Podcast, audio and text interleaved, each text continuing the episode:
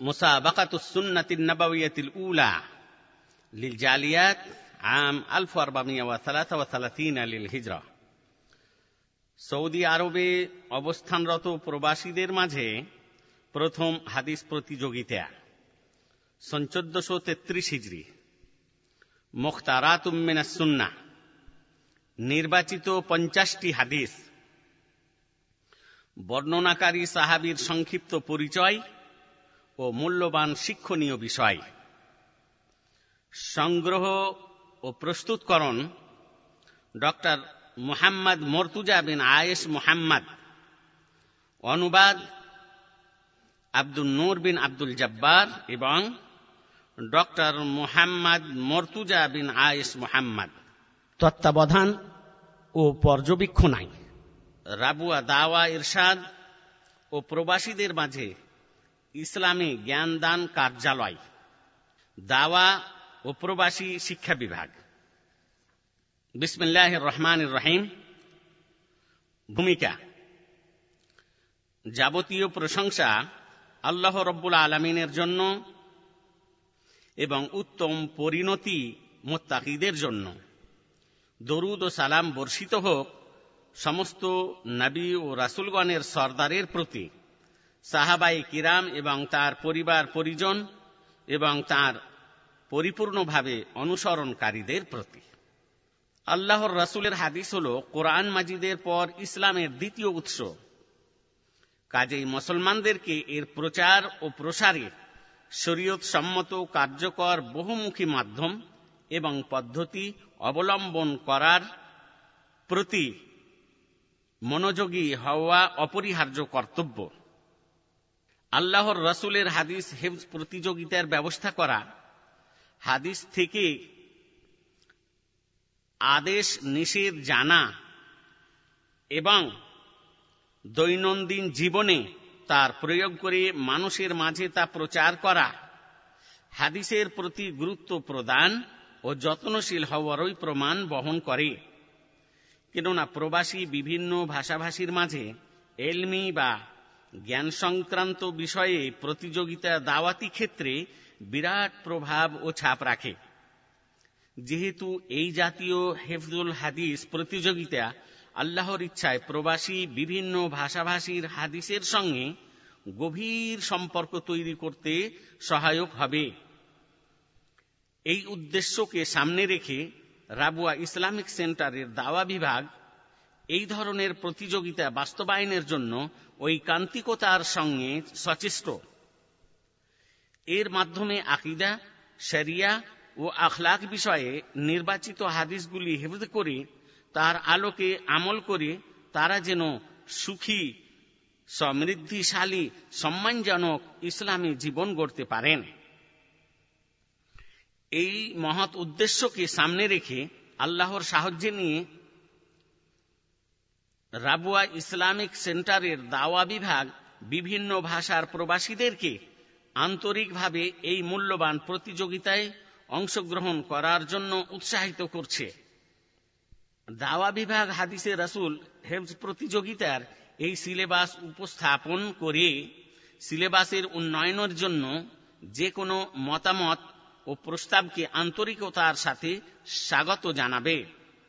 প্রতিযোগিতা সম্পর্কে বিস্তারিত তথ্য জানার জন্য সংশ্লিষ্ট বিভাগে যোগাযোগ করা হলে তাকে স্বাগত ও সর্বাত্মক সহযোগিতা করা হবে।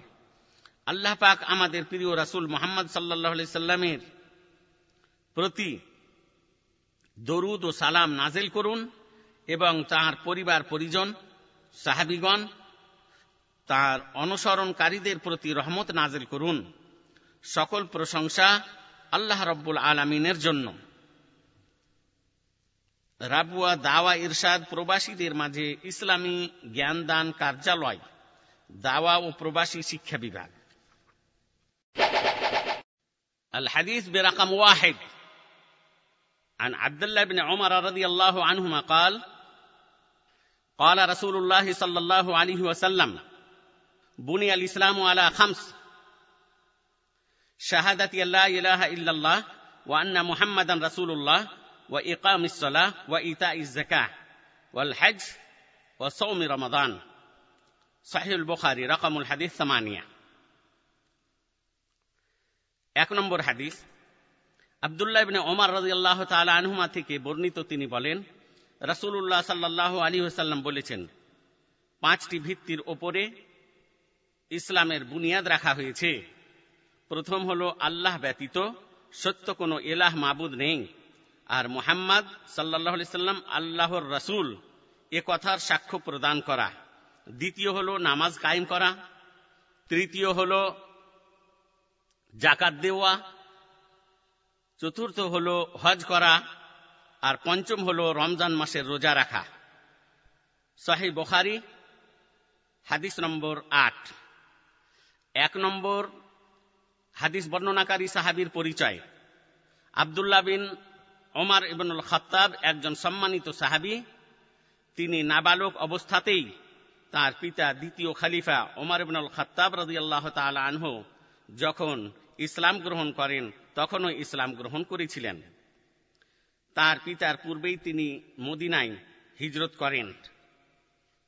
খন্দকের যুদ্ধে তিনি সর্বপ্রথম যুদ্ধে অংশগ্রহণ করেন। অতপর রাসুল্লাহ সাল্লাহ সাল্লামের সাথে সমস্ত যুদ্ধে অংশগ্রহণ করেন। তিনি মিশর সামদেশ ইরাক, বাসরা ও পারস্যের বিজয়েও অংশগ্রহণ করেছিলেন। তিনি সুদর্শন, সাহসী ও সত্য প্রকাশকারী সাহাবিগণের মধ্যে জ্ঞানী এবং বিদ্যান হিসাবে প্রসিদ্ধ ছিলেন। তার কাছ থেকে দু হাদিস বর্ণিত হয়েছে। তিনি এবাদত ও পরহেজগারিতায় ছিলেন অনুকরণীয় সাহাবি। তিনি সন তিয়াত্তর হিজড়িতে ছিয়াশি বছর বয়সে মক্কায় মৃত্যুবরণ করেন।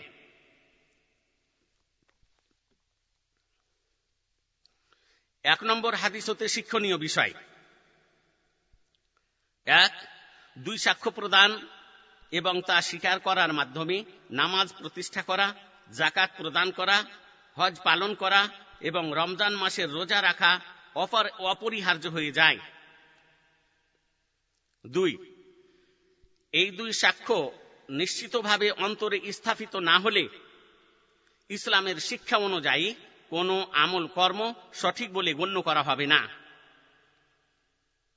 তিন, দুই সাক্ষ্য মেনে নেওয়ার মধ্যে ইমানের ছয়টি স্তম্ভ আর কান গ্রহণ করে নেওয়ার অঙ্গীকার জড়িত রয়েছে চার ইসলাম ধর্ম পরিপূর্ণভাবে গ্রহণ করা অপরিহার্য তার শিক্ষা ও স্তম্ভসমূহের মধ্যে থেকে কোনো কিছু বাদ দেওয়া যাবে না الحديث برقم اثنين عن عمر بن الخطاب رضي الله عنه أن رسول الله صلى الله عليه وسلم قال الأعمال بالنية ولكل امرئ ما نوى فمن كانت هجرته إلى الله ورسوله فهجرته إلى الله ورسوله ومن كانت هجرته لدنيا يصيبها أو امرأة يتزوجها فهجرته إلى ما هاجر إليه صحيح البخاري رقم الحديث 54 দুই নম্বর হাদিস ওমার ইবনুল খাত্তাব রাদিয়াল্লাহু তাআলা আনহু থেকে বর্ণিত রাসূলুল্লাহ সাল্লাল্লাহু আলাইহি সাল্লাম বলেছেন যাবতীয় কাজের সওয়াব নিয়াত অনুযায়ী হয়। আর প্রত্যেক ব্যক্তি যা নিয়াত করে তাই পায়। অতএব যার হিজরত আল্লাহ ও তার রাসুলের জন্য হয়েছে, তার হিজরত আল্লাহ ও তার রাসুলের জন্যই হয়েছে। আর যার হিজরত দুনিয়া হাসিলের বা কোনো মেয়েকে বিবাহ করার নিয়তি হয়েছে, তার হিজরত উক্ত উদ্দেশ্যেই হয়েছে। সাহি বখারি, হাদিস নম্বর চুয়ান্ন। দুই নম্বর হাদিস বর্ণনাকারী সাহাবির পরিচয়। আল ফারুক আবু হাফস ওমর ইবনুল খাত্তাব আল কোরাশি আমিরুল মোমিনিন, খোলাফায় রাশিদিনের মধ্যে দ্বিতীয় খালিফা।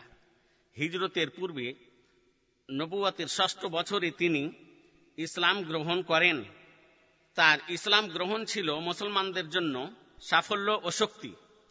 তিনি মদিনায় হিজরত করে নবী সাল্লাহ সাল্লামের সাথে সমস্ত যুদ্ধে অংশগ্রহণ করেন। তার মতানুযায়ী কোনো কোনো সময় কোরআনের ওয়াহি নাজেল হতো। তার বর্ণিত হাদিসের সংখ্যা হচ্ছে পাঁচশো তিয়াত্তরটি। আবু বাকার রাজিয়াল্লাহ তাল আনহ মৃত্যুকালে সন তেরো হিজড়িতে তাকে খালিফা হিসেবে নিযুক্ত করেন। উমার রদি আল্লাহ আনহু সর্বপ্রথম সরকারি বিবরণী নথিভুক্ত করেন এবং তিনি হিজরি তারিখ, চালু ও ন্যায় বিচার প্রতিষ্ঠা করেন। আবু লুলুয়া মাজুসির হাতে ফজরের নামাজে সন তেইশ হিজড়িতে জুলহিজ্জা মাসে তিনি শাহাদত বরণ করেন। আবু বাকর রাজি আল্লাহ তালা আনহর পাশে রসুল্লাহ সাল্লাহ আলী সাল্লামের সঙ্গে আয়েশা রাজি আল্লাহ তালা আনহর ঘরে তাকে দাফন করা হয়। তার খেলাফত সাড়ে দশ বছর ছিল। দুই নম্বর হাদিস হতে শিক্ষণীয় বিষয়। এক, সমস্ত আমলে পরিশুদ্ধ নিয়তের প্রয়োজন রয়েছে। সেই নিয়ত অনুযায়ী সওয়াব বা পুণ্য নির্ধারিত হবে। নিয়তের স্থান হচ্ছে অন্তর।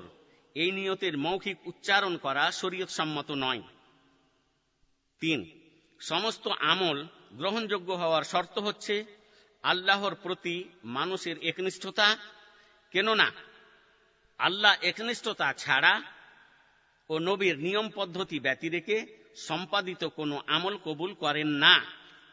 তিন সমস্ত আমল গ্রহণ তিন, সমস্ত আমল গ্রহণ যোগ্য হওয়ার শর্ত হচ্ছে আল্লাহর প্রতি মানুষের একনিষ্ঠতা, কেননা আল্লাহ একনিষ্ঠতা ছাড়া ও নাবির নিয়ম পদ্ধতি ব্যতি রেখে সম্পাদিত কোনো আমল কবুল করবেন না। চার, লৌকিকতা ও সুনাম অর্জনের উদ্দেশ্যে কোনো আমল করা থেকে সতর্ক হওয়া অপরিহার্য। الحديث برقم ثلاثة عن عبد الله بن مسعود رضي الله عنه قال قال رسول الله صلى الله عليه وسلم سباب المسلم فسوق وقتاله كفر صحيح مسلم رقم الحديث 116 شرطة بين القوسين 64 তিন নম্বর হাদিস আবদুল্লাহ ইবনে মাসুদ থেকে বর্ণিত রসুল্লাহ সাল্লাহ সাল্লাম বলেছেন মুসলমানকে গালি দেওয়া ফাঁসিকি অন্যায় ও পাপ এবং তার সাথে যুদ্ধে লিপ্ত হওয়া বা লড়াই করা কুফুরি। শাহে মুসলিম হাদিস নম্বর একশো ষোলো হাইফেন ব্র্যাকেটের মধ্যে চৌষট্টি। তিন নম্বর হাদিস বর্ণনাকারী সাহাবির পরিচয়। আবু আব্দুর রহমান, আবদুল্লাহ বিন মাসুদ তিনি ওই সমস্ত সাহাবিদের মধ্যে একজন যারা ইসলামের প্রাথমিক যুগে ইসলাম গ্রহণ করেন। তিনি সাহাবিগণের মধ্যে মর্যাদা সম্পন্ন ও ফকিহ এবং কোরআন তেলাওতে সর্বোত্তম কারি ছিলেন। তার বর্ণিত হাদিসের সংখ্যা হচ্ছে আটশো আটচল্লিশটি।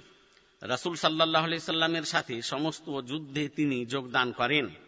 রসুল্লাহ সাল্লাহ সাল্লামের মৃত্যুর পর সামদেশে ইয়ারমুকের যুদ্ধেও তিনি অংশগ্রহণ করেছিলেন। ওমর রদি আল্লাহ তালাহ তাকে ইসলাম ধর্মের শিক্ষা প্রদানের জন্য কুফা শহরে প্রেরণ করেছিলেন। উসমান বিন রদিল্লাহ তালাহ তাকে সেখানে আমির নিযুক্ত করেছিলেন। উসমান বিন আফফান তাকে আবার মদিনায় আসতে নির্দেশ প্রদান করেন। তিনি মদিনায় সন বত্রিশ হিজড়িতে ষাট বছর বয়সে মৃত্যুবরণ করেন এবং মদিনার বিখ্যাত আল বাকি কবরস্থানে তাকে দাফন করা হয়। তিন নম্বর হাদিস হতে শিক্ষণীয় বিষয়। এক গালিগালাজ হতে কঠোরভাবে সতর্কীকরণ, আর গালিগালাজ হচ্ছে কোনো মানুষকে নিন্দিত করার জন্য যে কোনোভাবে তার বদনাম করা। দুই, লড়াই করা হতেও কঠোরভাবে সতর্কীকরণ, কেননা এর দ্বারা মানুষের প্রাণহানি হয়। হাদিসে গালিগালাজের কথা আগে উল্লেখ করা হয়েছে। তার কারণ হচ্ছে যে, স্বাভাবিকভাবে লড়াই সৃষ্টি হওয়ার পূর্বে গালিগালাজ শুরু হয়ে থাকে। গালিগালাজ শুরু হয়ে থাকে তিন উত্তম স্বভাবে সুসজ্জিত হওয়ার প্রতি এবং মন্দ স্বভাব হতে দূরে থাকার প্রতি উৎসাহ প্রদান করা হয়েছে الحديث برقم أربعة عن عبد الله بن عباس رضي الله عنهما أن النبي صلى الله عليه وسلم نهى أن يتنفس في الإناء أو ينفخ فيه جامع الترمذي رقم الحديث 1888 قال الترمذي هذا حديث حسن صحيح চার নম্বর হাদিস আবদুল্লাহ ইবনে আব্বাস থেকে বর্ণিত নবী করিম সাল্লাহ সাল্লাম খাবার বাসন পাত্রে শ্বাস গ্রহণ করতে অথবা ফু বা ফুঁক দিতে নিষেধ করেছেন জামে তিরমিদি হাদিস নম্বর এক হাজার আটশো অষ্টআশি চার নম্বর হাদিস বর্ণনাকারী সাহাবির পরিচয় আবদুল্লাহ বিন আব্বাস একজন বিশিষ্ট ও প্রসিদ্ধ সাহাবি ছিলেন। তার কুনিয়াত ডাকনাম আবুল আব্বাস। ইমামুত তাফসির হিসেবে তিনি উপাধি লাভ করেছেন। তিনি আল্লাহর রাসুলের চাচাতো ভাই। হিজরতের তিন বছর পূর্বে তিনি মক্কাতে শেবে আবি তলেব নামক স্থানে জন্মগ্রহণ করেন। হাসিম বংশের লোকেরা উক্ত স্থান থেকে বেরিয়ে আসার আগেই অতপর নবী সাল্লাহ সাল্লামের সান্নিধ্যে থেকে জ্ঞান অর্জন করেন। তার বর্ণিত হাদিসের সংখ্যা হল এক হাজার ছশো ষাটটি। আল্লাহর রাসুলের মৃত্যুর সময় তার বয়স ছিল তেরো বছর। আলী বিন আবি তোয়ালিব তাকে বাসরা শহরে আমির নিযুক্ত করেছিলেন। তিনি সন আটষট্টি হিজড়িতে তয়েব শহরে সত্তর বছর বয়সে মৃত্যুবরণ করেন। চার নম্বর হাদিস হতে শিক্ষণীয় বিষয়। এক, পানাহারের সময় স্বাস্থ্যসম্মত পদ্ধতি মেনে চলার প্রতি উৎসাহ প্রদান করা হয়েছে। দুই, খাদ্যবস্তু ও পানীয় দ্রব্যে ফুঁ দেওয়া এবং শ্বাস ত্যাগ করা নিষেধ। শরীর ও স্বাস্থ্যের রক্ষণাবেক্ষণের প্রতি যত্নশীল হওয়া উচিত। তিন, পানাহারের সময় অন্যান্য লোকের মনোভাবের প্রতি লক্ষ্য রাখা এবং যে বিষয়ে ও কাজে তাদের অরুচি ও ঘৃণার কারণ হতে পারে সে বিষয় ও কাজ থেকে নিজেকে বিরত রাখা দরকার الحديث برقم خمسة عن عبد الله بن مسعود قال قال رسول الله صلى الله عليه وسلم إن لله ملائكة سيحين في الأرض يبلغوني من أمتي السلام سنن النسائي رقم الحديث 1282 هذا حديث صحيح পাঁচ নম্বর হাদিস আবদুল্লাহ বিন মাসুদ থেকে বর্ণিত তিনি বলেন যে রাসুল্লাহ সাল্লাহ আলী আসাল্লাম বলেছেন আল্লাহর পক্ষ থেকে পৃথিবীতে ভ্রমণকারী ফিরিস্তামণ্ডলী নির্ধারিত রয়েছেন যারা আমার প্রতি আমার উম্মতের সালাম পৌঁছে দেন সুনান নাসাই হাদিস নম্বর এক হাজার দুশো বিরাশি, হাদিসটি সহি। পাঁচ নম্বর হাদিস বর্ণনাকারী সাহাবির পরিচয় পূর্বে তিন নম্বর হাদিসে উল্লেখ করা হয়েছে। পাঁচ নম্বর হাদিস হতে শিক্ষণীয় বিষয়। এক, রসুল সাল্লাহ আলী আসাল্লামের সম্মানার্থে আল্লাহ সমস্ত মুসলিম নর ও নারীর সালাম তার নিকট পৌঁছে দেওয়ার জন্য কতগুলি ফিরিস্তা নিযুক্ত করে রেখেছেন। দুই, আমাদের রাসুল মোহাম্মদ সাল্লাহ সাল্লামের প্রতি বেশি বেশি সালাম, প্রেরণের জন্য উৎসাহ প্রদান করা হয়েছে। তিন, রসুল সাল্লাহ সাল্লামের প্রতি অধিক সালাম প্রেরণের মাধ্যমে অফুরন্ত নেকি, সওয়াব এবং উচ্চ মর্যাদা অর্জন করা যায়। আল হাদিস বিরকম সিত্তা عن أبي هريرة رضي الله تعالى عنه عن النبي صلى الله عليه وسلم قال ما أسفل من الكعبين من الإزار ففي النار صحيح البخاري رقم الحديث خمسة آلاف وسبعمية وسبع وثمانين ছয় নম্বর হাদিস আবু হুরাইরা রাদি আল্লাহ তালাহ থেকে বর্ণিত নবী করিম সাল্লাহ সাল্লাম বলেছেন, যে ব্যক্তি টাখনু গিরার নিচে লুঙ্গি পড়বে সে দোজখে যাবে।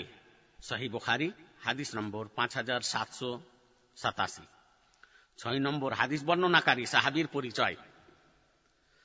আবু হুরাইরা আব্দুর রহমান বিন সাখার আদাউসি ইয়ামানি, তিনি আল্লাহর রাসুলের সর্বাধিক হাদিস বর্ণনাকারী সাহাবি। তার কুনিয়াত ডাকনাম আবু হুরাইরা হিসাবে বিখ্যাত। এর কারণ হল যে, তিনি বিড়াল নিয়ে খেলা করতেন ও কতকগুলি মানুষের ছাগল চড়াতেন সপ্তম হিজড়িতে খাইবার বিজয়ের সময় তিনি ইসলাম গ্রহণ করেন।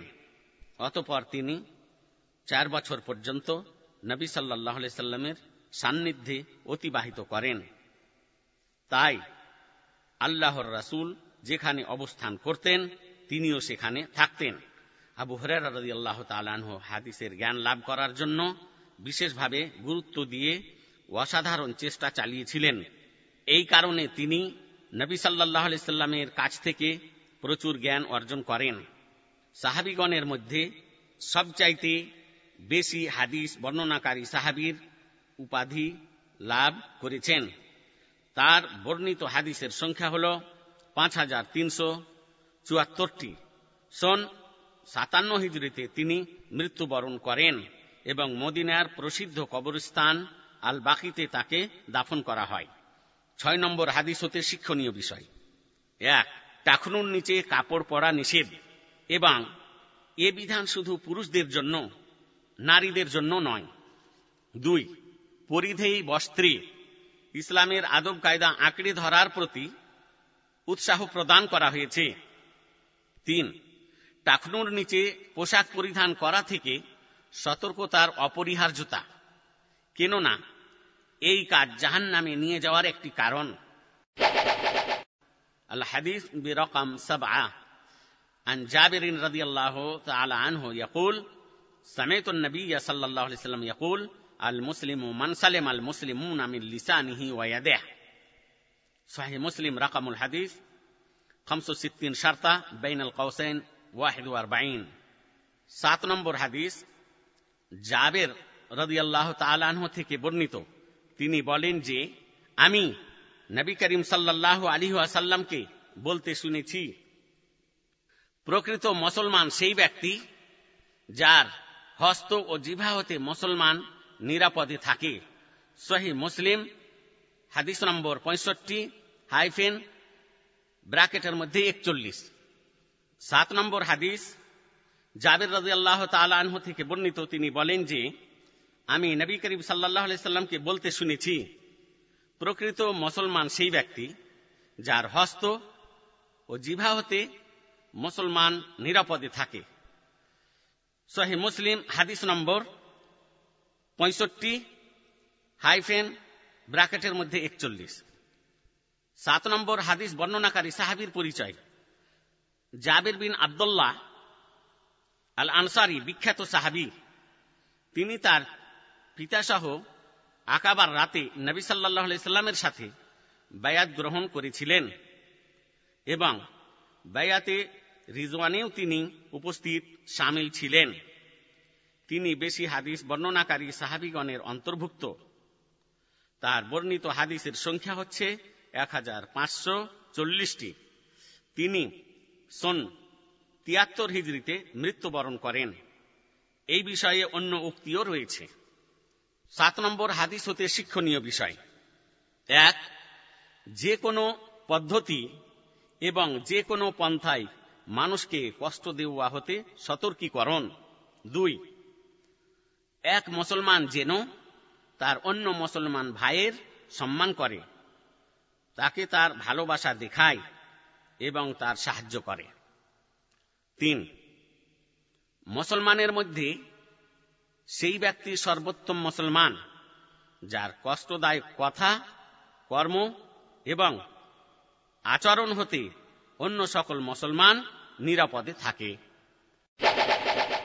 আল হাদিস বিরকম সামানিয়া।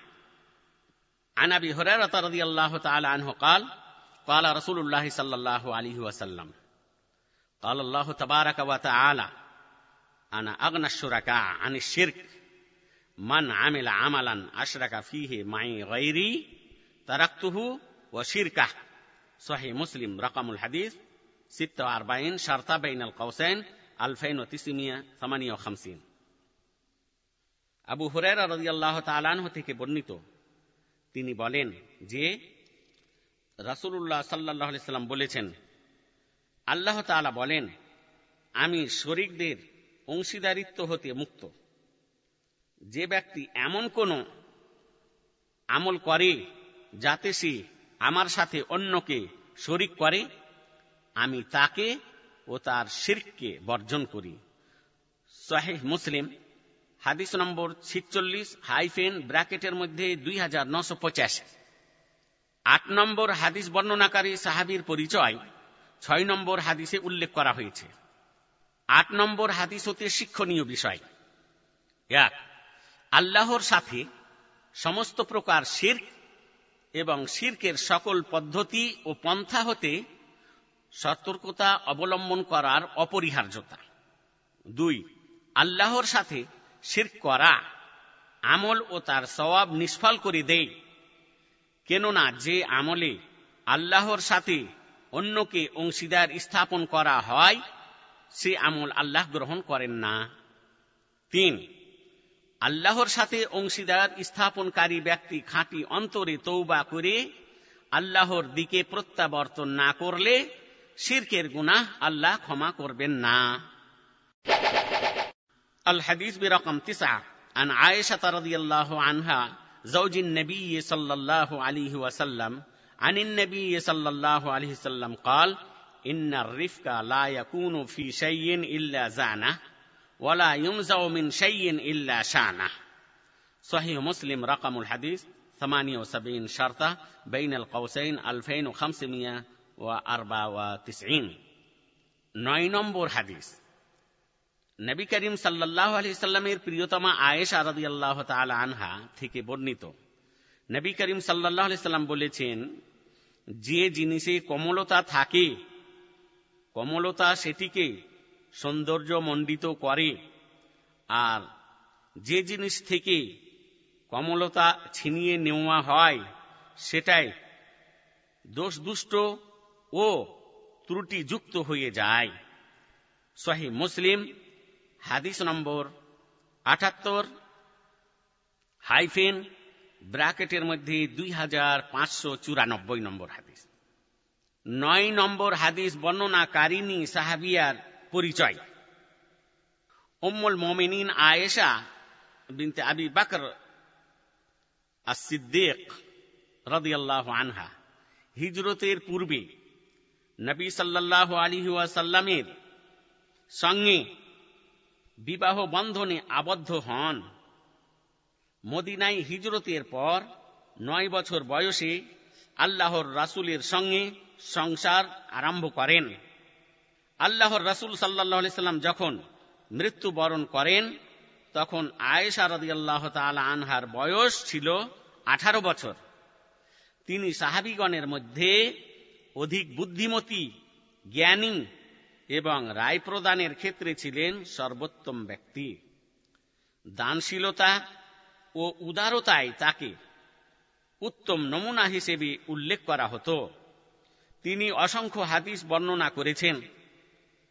তার বর্ণিত হাদিসের সংখ্যা দুই হাজার দুশো দশটি।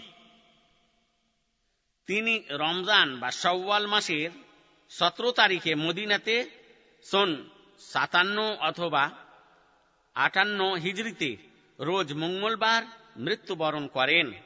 আবু হরেরা রদিয়াল্লাহ আনহ তার জানাজার নামাজ পড়েছিলেন এবং তাকে আল বাকি কবরস্থানে দাফন করা হয়। নয় নম্বর হাদিস হতে শিক্ষণীয় বিষয়। এক, কোমলতা হচ্ছে দাওয়া প্রতিপালন, শিক্ষাদান ও অন্যের সাথে আচরণে আচরণের একটি উত্তম পদ্ধতি। দুই, আচরণে কোমলতা মঙ্গল নিয়ে আসে এবং কঠোরতা অনিষ্ট নিয়ে আসে। তিন, কোমল আচরণে সুসজ্জিত হওয়ার একান্ত প্রয়োজন রয়েছে। কেননা এই উত্তম গুণাবলী সমস্ত কাজকে সুন্দর করে তুলে আল হাদিস বিরকম আশারা عن ابي هريره رضي الله عنه قال قال رسول الله صلى الله عليه وسلم من حلف على يمين فرى غيرها خيرا منها فلياتي الذي هو خير وليكفر عن يمينه صحيح مسلم رقم الحديث 13 شرطة بين القوسين 1650 দশ নম্বর হাদিস, আবু হুরেরা রাদিয়াল্লাহ তাআলাহ থেকে বর্ণিত, রাসূলুল্লাহ সাল্লাল্লাহু আলাইহি সাল্লাম বলেছেন, যে ব্যক্তি কোনো বিষয়ে শপথ করবে, অতঃপর তার বিপরীত উত্তম কিছু করার সুযোগ দেখতে পাবে, সে যেন শপথ ভঙ্গ করে, তার কাফারা প্রদান করে এবং অপেক্ষাকৃত ভালো কাজটি গ্রহণ করে। শাহী মুসলিম, হাদিস নম্বর তেরো, হাইফেন ব্র্যাকেটের মধ্যে এক হাজার ছশো পঞ্চাশ। দশ নম্বর হাদিস বর্ণনাকারী সাহাবির পরিচয়, ছয় নম্বর হাদিসে উল্লেখ করা হয়েছে। দশ নম্বর হাদিস হতে শিক্ষণীয় বিষয়। এক, সহজ ও উত্তম বস্তুর দিকে প্রত্যাবর্তন করা এবং জটিলতা বর্জন করে চলা উচিত। দুই, যে ব্যক্তি নিজের হলফ বা শপথ ভঙ্গ করবে তার উপর কাফারা প্রদান করা জরুরি আর কসমের কাফারা যেভাবে মহান আল্লাহ বর্ণনা করেছেন, তা হচ্ছে নিম্নরূপ। আল্লাহ তোমাদেরকে পাকড়াও করবেন না তোমাদের নিরর্থক হলফের জন্য। কিন্তু যেসব হলফ তোমরা দৃঢ়ভাবে করবে সেই সব হলফের জন্য তিনি তোমাদেরকে পাকড়াও করবেন। সুতরাং এর কাফারা হচ্ছে জন অসহায় মিসকিনকে মধ্যম ধরনের খাদ্য প্রদান করা। যে খাদ্য তোমরা তোমাদের নিজ পরিবারের লোকদের দিয়ে থাকো অথবা তাদের পরিবারের অথবা তাদের পরিধেই বস্ত্র দান করা। কিংবা একটি দাসমুক্ত করা। এবং যে ব্যক্তি এগুলো সম্পাদন করার সামর্থ্য রাখে না, তার জন্য তিন দিন রোজা রাখা। তোমরা হলফ করলে এটি তোমাদের হলফের কাফারা তোমরা তোমাদের হলফ রক্ষা করতে থাকো। তোমরা তোমাদের হলফ রক্ষা করতে থাকো। এভাবেই আল্লাহ তোমাদের জন্য তার বিধানসমূহ বর্ণনা করে দিচ্ছেন যেন তোমরা কৃতজ্ঞতা প্রকাশ করতে সক্ষম হও সুরা আল মায়েদা আয়াত নম্বর আটানব্বই তিন অধিক হলফ না করা যাতে প্রশস্ত বস্তু সংকীর্ণ না হয়ে পড়ে আল হাদিস বেরকাম আহাদা আশার عن انس رضي الله عنه قال سئل النبي صلى الله عليه وسلم عن الكبائر قال الإشراك بالله وعقوق الوالدين وقتل النفس وشهادة الزور. صحيح البخاري. الحديث برقم أحد عشر. عن أنس رضي الله عنه قال سئل النبي صلى الله عليه وسلم عن الكبائر. قال الإشراك بالله وعقوق الوالدين وقتل النفس وشهادة الزور. صحيح البخاري رقم الحديث 2653 এগারো নম্বর হাদিস, আনাস রাদি আল্লাহ আনহু থেকে বর্ণিত। নবী করিম সাল্লাহ আলী সাল্লাম নবী করিম সাল্লাহ আলি সাল্লামকে কাবিরা গুনা সম্পর্কে জিজ্ঞাসা করা হলে উত্তরে বলেন, আল্লাহর সাথে শির্ক করা, পিতামাতার অবাধ্যতা, নিরপরাধ, নির্দোষ মানুষকে হত্যা করা এবং মিথ্যা সাক্ষ্য দেওয়া। সাহি বোখারি, হাদিস নম্বর দুই হাজার ছশো তিপ্পান্ন। এগারো নম্বর হাদিস বর্ণনাকারী সাহাবির পরিচয়। আবু হামজা আনাস বিন মালিক আল আনসারি রদিয়াল্লাহান একজন বিশিষ্ট সাহাবি। তিনি আল্লাহর রাসুলের খাদিম উপাধি লাভ করেন। হিজরতের দশ বছর পূর্বে মদিনাতে তার জন্ম হয়। ছোটকালে নাবালক অবস্থাতেই তিনি ইসলাম গ্রহণ করেন। নবী সাল্লাহ আলী আসাল্লামের সান্নিধ্যে ধারাবাহিকভাবে দশ বছর যাবৎ তার হাদেম সেবক হিসেবে সর্বোত্তম উপাধি লাভ করেন এবং আল্লাহর রাসুলের মৃত্যু পর্যন্ত তিনি তার খিদমতে রত ছিলেন। অতপর দামেশকে চলে যান, সেখান থেকে বাসরায় গমন করেন, তিনি অনেক হাদিস বর্ণনা করেন তার বর্ণিত হাদিসের সংখ্যা দু হাজার দুশো পঁচাশিটি। তিনি বাসরা শহরে একশত বা তার অধিক বয়স প্রাপ্ত হয়ে সন তিরানব্বই হিজড়িতে মৃত্যুবরণ করেন। এগারো নম্বর হাদিস হতে শিক্ষণীয় বিষয়। এক, এই সমস্ত পাপে লিপ্ত হওয়া থেকে কঠোরভাবে সতর্কীকরণ, যেহেতু এগুলো হচ্ছে মহাপাপ। দুই, এই সমস্ত বস্তুগুলি মহাপাপের মধ্যে গণ্য করা হয়। কেননা, এইসব পাপের কারণে আকিদা, শরীয়ত, চরিত্র এবং সামাজিকতার বড় ধ্বংসাত্মক ক্ষতি সাধন হয়ে থাকে। তিন, মহাপাপ কাবিরা গুনা মানুষের যোগাযোগ তার মহান পবিত্র প্রভু আল্লাহর সাথে তার পরিবার পরিজনের সাথে এবং তার সমাজের সাথে নষ্ট করে দেয় তাই সে যদি আন্তরিক তৌবা না করে তাহলে সে দুনিয়া ও পরকালে কষ্টের জীবন ভোগ করবে আল হাদিস বিরকাম ইসনা আশার عن سهل بن سعد رضي الله عنه عن رسول الله صلى الله عليه وسلم قال من يضمن لي ما بين لحييه وما بين رجليه أضمن له الجنة صحيح البخاري رقم الحديث ستة آلاف وأربعمائة وأربعة وسبعين বারো নম্বর হাদিস সাহাল ইবনে সাদ রাসুল্লাহ সাল্লাহ সাল্লাম থেকে বর্ণনা করেন রাসুল্লাহ সাল্লাহ আলী আসাল্লাম বলেছেন যে ব্যক্তি আমাকে তার জিভা ও লজ্জাস্থানের পবিত্রতার নিশ্চয়তা দিতে পারবে, আমি তাকে জান্নাতের নিশ্চয়তা দিতে পারব। শাহী বখারি, হাদিস নম্বর ছ হাজার চারশো চুয়াত্তর। বারো নম্বর হাদিস বর্ণনাকারী সাহাবির পরিচয়। আবুল আব্বাস, সাহাল বিন সাদ আর সাইদি আল আনসারি রদি আল্লাহান একজন অন্যতম বিশিষ্ট সাহাবি। হাদিস গ্রন্থে তার থেকে বর্ণিত একশো অষ্টআশিটি হাদিস পাওয়া যায়। রসুল্লাহ সাল্লাহ আলি সাল্লামের অফাতকালে এই সাহাবির বয়স ছিল পনেরো বছর। তিনি মদিনাতে একানব্বই হিজড়িতে অথবা অষ্টআশি হিজড়িতে মৃত্যুবরণ করেন। বারো নম্বর হাদিস হতে শিক্ষণীয় বিষয়। এক, সকল পরিস্থিতিতে সবসময়ে এবং প্রতিটি সমাজে মহৎ ও সৎ চারিত্রিক গুণাবলী আঁকড়ে ধরে রাখার প্রতি উৎসাহিত করা। দুই, মুখ ও লজ্জাস্থান হারাম। অবৈধ বস্তু থেকে রক্ষা করা হচ্ছে জান্নাতে প্রবেশ ও দোজক থেকে নাজাতের পথ।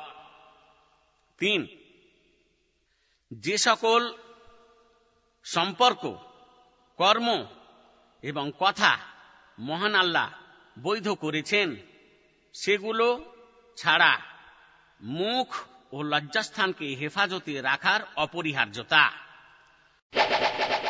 আল হাদিস বিরকম ثلاثة عشر عن حذيفة رضي الله عنه قال سمعت رسول الله صلى الله عليه وسلم يقول لا يدخل الجنة نمام صحيح مسلم رقم الحديث مئة وثمانية وستين شرطة بين القوسين مئة وخمسة তেরো নম্বর হাদিস হোজাইফা রাজি আল্লাহ তালান হতে বর্ণিত তিনি বলেন আমি রাসুল্লাহ সাল্লাহ সাল্লামকে বলতে শুনেছি চগলখোর কুৎসাকারী বা পরনিন্দুক জান্নাতে প্রবেশ করতে পারবে না সহি মুসলিম হাদিস নম্বর একশো আটষট্টি হাইফেন ব্র্যাকেটের মধ্যে একশো পাঁচ। তেরো নম্বর হাদিস বর্ণনাকারী সাহাবির পরিচয়। হোজাইফা বিন আলিয়ামান বিন হোসাইল আল আবসি একজন সম্ভ্রান্ত, সাহসী সাহাবি ছিলেন। তিনি অনেক দেশ বিজয়ের যুদ্ধে অংশগ্রহণ করেন।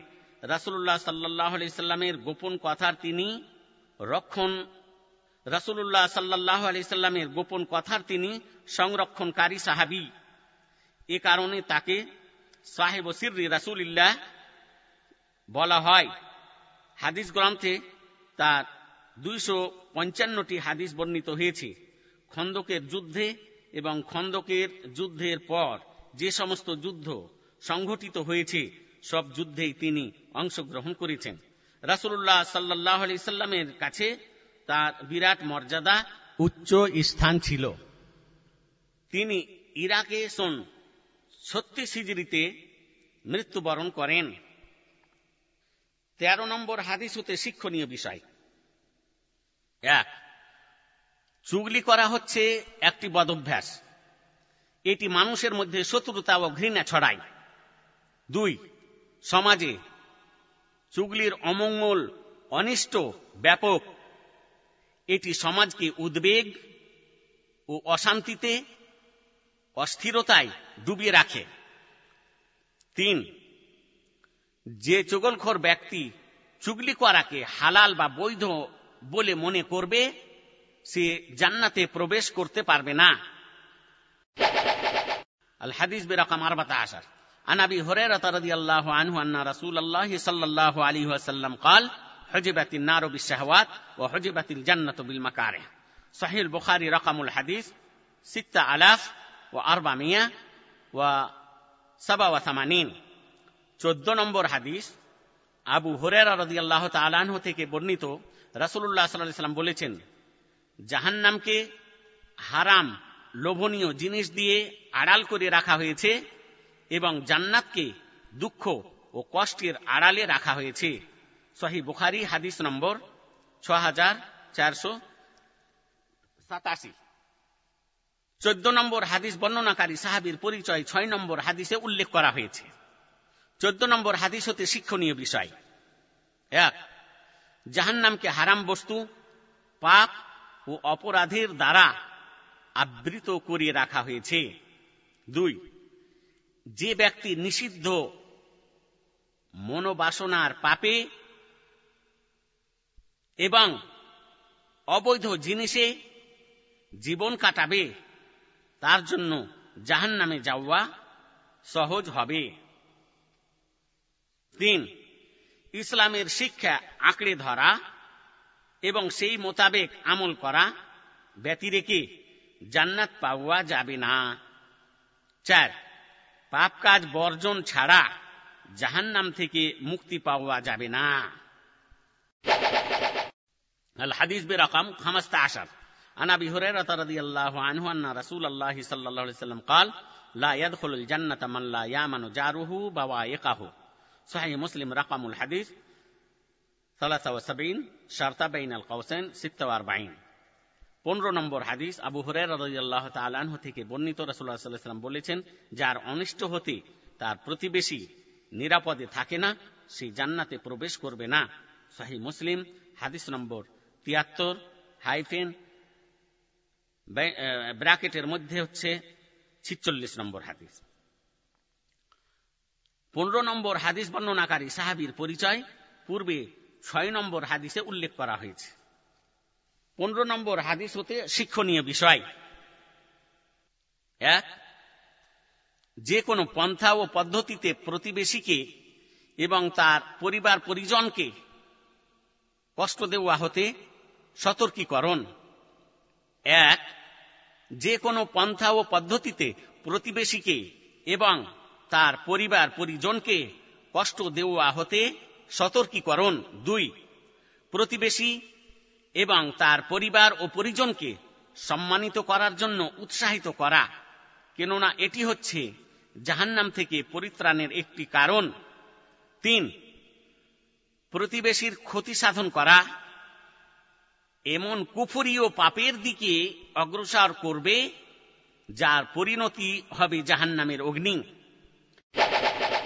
আল হাদিস برقم ستة عشر عن عبد الله بن مسعود رضي الله عنه عن النبي صلى الله عليه وسلم قال لا يدخل الجنة من كان في قلبه مثقال ذرة من كبر صحيح مسلم رقم الحديث 149 شرطة بين القوسين 91 ষোলো নম্বর হাদিস, আবদুল্লাহ ইবনে মাসুদ থেকে বর্ণিত।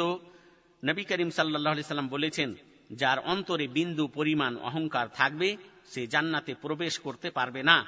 শাহে মুসলিম, হাদিস নম্বর একশো উনপঞ্চাশ, হাইফেন, ব্র্যাকেটের মধ্যে একানব্বই। ষোলো নম্বর হাদিস বর্ণনাকারী সাহাবির পরিচয়, পূর্বে তিন নম্বর হাদিসে উল্লেখ করা হয়েছে। ষোলো নম্বর হাদিস হতে শিক্ষণীয় বিষয়। এক, অহংকার করার প্রতি নিষিদ্ধকরণ এবং তা থেকে সতর্কীকরণ। অহংকার হচ্ছে ন্যায় প্রত্যাখ্যান করা এবং মানুষকে হেই জ্ঞান করা। দুই, অহংকার সব ক্ষেত্রেই ও সবসময়ে নিন্দনীয় এবং অহংকারী জান্নাতে প্রবেশ করতে পারবে না। তিন, বিনয় ও নম্রতা প্রদর্শন করা এবং ন্যায় গ্রহণ করা প্রকৃত ইমানদারদের বৈশিষ্ট্য আল হাদিস বেরকম সাবাত আসার عن جابر بن عبد الله رضي الله عنهما قال سمعت رسول الله صلى الله عليه وسلم يقول من لقي الله لا يشرك به شيئا دخل الجنة ومن لقيه يشرك به دخل النار صحيح مسلم رقم الحديث 152 شرطة بين القوسين 93 সতেরো নম্বর হাদিস জাবের ইবনে আবদুল্লাহ থেকে বর্ণিত তিনি বলেন আমি রাসুল্লাহ সাল্লাহ সাল্লামকে শুনেছি যে ব্যক্তি আল্লাহর সাথে অংশীদার না করে তার সাথে সাক্ষাৎ করবে সে জান্নাতে প্রবেশ করবে আর যে ব্যক্তি তার সাথে কোনো অংশীদার সাব্যস্ত করে সাক্ষাৎ করবে সে জাহান নামে প্রবেশ করবে। সহি মুসলিম, হাদিস নম্বর একশো বাহান্ন, হাইফেন, ব্র্যাকেটের মধ্যে তিরানব্বই। সতেরো নম্বর হাদিস বর্ণনাকারী সাহাবির পরিচয়, পূর্বে সাত নম্বর হাদিসে উল্লেখ করা হয়েছে। সতেরো নম্বর হাদিস হতে শিক্ষণীয় বিষয়। এক, আল্লাহ তালার তৌহিদ রক্ষা করা এবং তিনি এক ও অদ্বিতীয় হিসেবে বিশ্বাস করে তারই ইবাদত করা হচ্ছে জান্নাতে প্রবেশের একটি কারণ। দুই, আল্লাহ তালার সাথে অংশীদার স্থাপন করা হচ্ছে জাহান নামে প্রবেশের একটি কারণ। তিন, আল্লাহর সাথে শির্ক করা হতে সতর্কীকরণ এবং তৌহিদ প্রতিষ্ঠা করার প্রতি উৎসাহ প্রদান। আল হাদিস বিরকম ثمانية عشر عن العباس بن عبد المطلب رضي الله عنه أنه سمع رسول الله صلى الله عليه وسلم يقول ذاق طعم الإيمان من رضي بالله ربا وبالإسلام دينا وبمحمد رسولا صحيح مسلم رقم الحديث ستة وخمسين شرطة بين القوسين أربعة وثلاثين আঠারো নম্বর হাদিস আব্বাস ইবনে আব্দুল মুত্তালিব রাদিয়াল্লাহু তাআলা আনহু থেকে বর্ণিত তিনি বলেন, আঠারো নম্বর হাদিস, আব্বাস ইবনে আব্দুল মুত্তালিব থেকে বর্ণিত তিনি আঠারো নম্বর হাদিস, আব্বাস ইবনে আব্দুল মুত্তালিব রাদিয়াল্লাহু তাআলা আনহু থেকে বর্ণিত তিনি রাসূলুল্লাহ সাল্লাল্লাহু আলাইহি সাল্লামকে বলতে শুনেছেন যে, সে ইমানের স্বাদ গ্রহণ করেছে যে আল্লাহকে রব বা প্রভু হিসেবে, ইসলামকে দিন হিসেবে এবং মোহাম্মদ সাল্লাহ সাল্লামকে রাসুল রূপে গ্রহণ করে সন্তুষ্ট ও পরিতুষ্ট। শাহি মুসলিম, হাদিস নম্বর ছাপ্পান্ন, হাইফেন ব্র্যাকেটের মধ্যে চৌত্রিশ। আঠারো নম্বর হাদিস, বর্ণনাকারী সাহাবির পরিচয়। আবুল ফাজল আল আব্বাস বিন আব্দুল মোত্তালিব বিন হাসেম আল কুরাশি তিনি আল্লাহর রাসুলের চাচা, পিতৃব্য আব্রাহা বাদশার হস্তি বাহিনী কাবা আক্রমণের তিন বছর পূর্বে তিনি মক্কা শহরে জন্মগ্রহণ করেন। তিনি ছিলেন ওরাইশ বংশের একজন অন্যতম ও বিশিষ্ট নেতা। আকাবার দ্বিতীয় বায়াতে তিনি আল্লাহর রাসুলের সাথে উপস্থিত ছিলেন। বদরের যুদ্ধে তিনি অমুসলিম মুশরিক বাহিনীর সাথে কোনো এক কারণে ছিলেন। অতপর তিনি মক্কায় ফিরে যান এবং ইসলাম কবুল করে তা গোপনে রাখেন। মক্কা বিজয়ের কিছুদিন পূর্বে তিনি হিজরত করে মদিনায় গমন করেন। তিনি সন বত্রিশ হিজড়িতে রমজান মাসে মৃত্যুবরণ করেন রদিয়াল্লাহ এ বিষয়ে অন্য উক্তির উল্লেখ রয়েছে। মদিনার আল বাকি নামক বিখ্যাত কবরস্থানে তাকে দাফন করা হয়। আঠারো নম্বর হাদিস হতে শিক্ষণীয় বিষয়। এক, প্রভু হিসেবে মহান আল্লাহর প্রতি, ধর্ম হিসেবে, ইসলামের প্রতি এবং রাসুল হিসেবে মোহাম্মদ সাল্লা সাল্লামের প্রতি সন্তুষ্ট হওয়ার প্রতি উৎসাহ প্রদান করা। দুই, অন্তরে যখন ইমানের স্বাদ ও মিষ্টতা প্রবেশ করবে, তখন ইসলামের শিক্ষা অনুযায়ী আমল করা সহজ হয়ে যাবে। তিন, ইমানের মিষ্টতা পাওয়া যাবে শুধু আল্লাহ ও তদীয় রাসুলের আনুগত্যে এবং আনুগত্যের আগ্রহে আনন্দ উপলব্ধি করার মাধ্যমে। আল হাদিস বি রকম তিসাত আসার عن أم حبيبة رضي الله عنها زوج النبي صلى الله عليه وسلم تقول سمعت رسول الله صلى الله عليه وسلم يقول من صلى اثنتي عشرة ركعة في يوم وليلة بني له بهن بيت في الجنة صحيح مسلم رقم الحديث 101 شرطة بين القوسين 728 উনিশ নম্বর হাদিস নবী করিম সাল্লাহ সাল্লামের প্রিয়তমা উম্মে হাবিবা রাদিয়াল্লাহ আনহা থেকে বর্ণিত।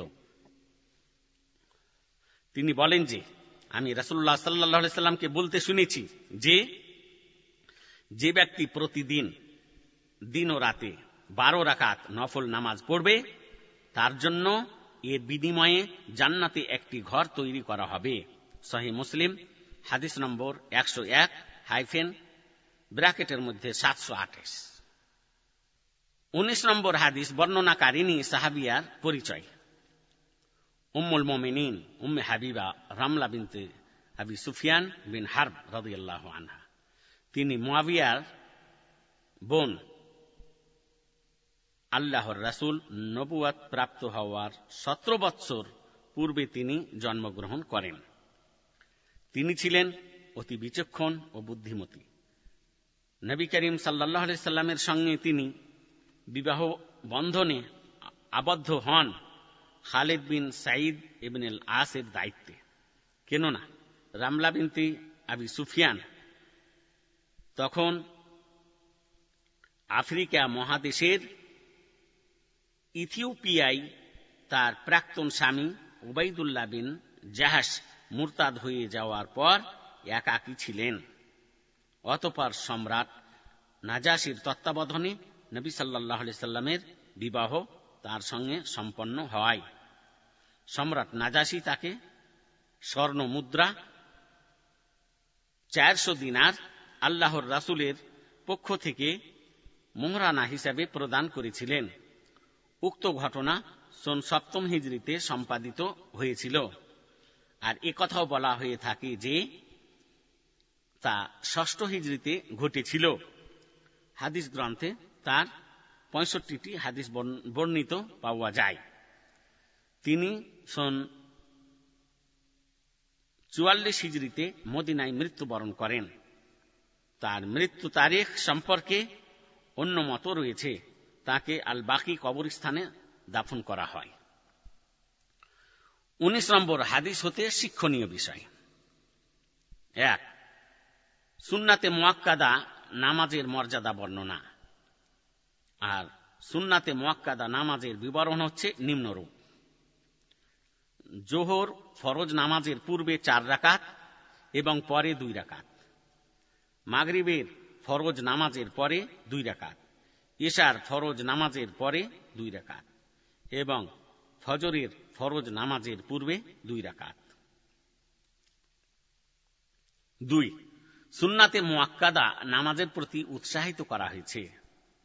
এবং যে ব্যক্তি এই নামাজগুলির প্রতি যত্নবান হবে, তাকে জান্নাতের সুসংবাদ প্রদান করা হয়েছে। তিন, শরীয়তের মধ্যে এই নামাজগুলির বিধান দেওয়া হয়েছে ইমানদার ব্যক্তির ইমান বৃদ্ধি করার জন্য এবং আল্লাহর নৈকট্য অর্জনের জন্য। আল হাদিস বেরকম শরীন আনুম্মে হাবিবা আল্লাহ আনহা। تقول سمعت رسول الله صلى الله عليه وسلم يقول من حافظ على أربع ركعات قبل الظهر وأربعين بعدها حرمه الله على النار جامع الترمذي رقم الحديث 428 قال الترمذي هذا حديث حسن صحيح কুড়ি নম্বর হাদিস উম্মে হাবিবা রাজিয়াল্লাহ তাল আনহা থেকে বর্ণিত তিনি বলেন যে আমি রাসুল্লাহ সাল্লা সাল্লামকে বলতে শুনেছি যে ব্যক্তি জোহরির ফরজ নামাজের পূর্বে চার রাকাত এবং পরে চার রাকাত নামাজ নিয়মিতভাবে যত্ন সহকারে আদায় করবে, আল্লাহ তার প্রতি জাহান্নামকে হারাম করে দিবেন। জামে তিরমিদি হাদিস নম্বর চারশো আঠাশ। ইমাম তিরমিজি বলেন, হাদিসটি হাসান শাহী কুড়ি নম্বর হাদিস বর্ণনাকারিনী সাহাবিয়ার পরিচয়। উনিশ নম্বর হাদিসে উল্লেখ করা হয়েছে। কুড়ি নম্বর হাদিস হতে শিক্ষণীয় বিষয়। এক, জোহরের ফরজ নামাজের পূর্বে চার রাকাত এবং পরে চার রাকাত নামাজের সংরক্ষণ করার প্রতি উৎসাহিত করণ দুই, নফল ইবাদত হচ্ছে আল্লাহর নৈকট্য লাভের মাধ্যম। তিন, ইসলামের শিক্ষা আঁকড়ে ধরার সাথে সাথে যে ব্যক্তি এই নফল নামাজগুলি পড়বে তার জন্য জাহান নামের আগুন থেকে পরিত্রাণ পাওয়ার সুসংবাদ রয়েছে আল হাদিস বেরকম ওয়াহিদ ওয়াইসরিন عن جابر رضي الله عنه قال قال رسول الله صلى الله عليه وسلم إذا قضى أحدكم الصلاة في مسجده فليجعل لبيته نصيبا من صلاته فإن الله جاعل في بيته من صلاته خيرا صحيح مسلم رقم الحديث 210 شرطة 778 بين القوسين একুশ নম্বর হাদিস জাবের রাজি আল্লাহ তালাহ থেকে বর্ণিত তিনি বলেন রাসুল্লাহ সাল্লাহ সাল্লাম বলেছেন যে ব্যক্তি সিও নামাজ মসজিদে আদায় করবে সে যেন তার কিছু নামাজ নিজ বাড়িতেও নির্ধারিত করে। কেননা তার নিজ ঘরে নামাজ আদায় করার কারণে তার ঘরে আল্লাহ কল্যাণ ও বরকত প্রদান করবেন। শাহী মুসলিম, হাদিস নম্বর দুইশো দশ, হাইফেন, ব্র্যাকেটের মধ্যে সাতশো আটাত্তর নম্বর হাদিস। একুশ নম্বর হাদিস বর্ণনাকারী সাহাবির পরিচয়, সাত নম্বর হাদিসে উল্লেখ করা হয়েছে। একুশ নম্বর হাদিস হতে শিক্ষণীয় বিষয়। এক সুন্নাতে মোয়াক্কাদা এবং নফল নামাজ বাড়িতে পড়ার প্রতি উৎসাহ প্রদান।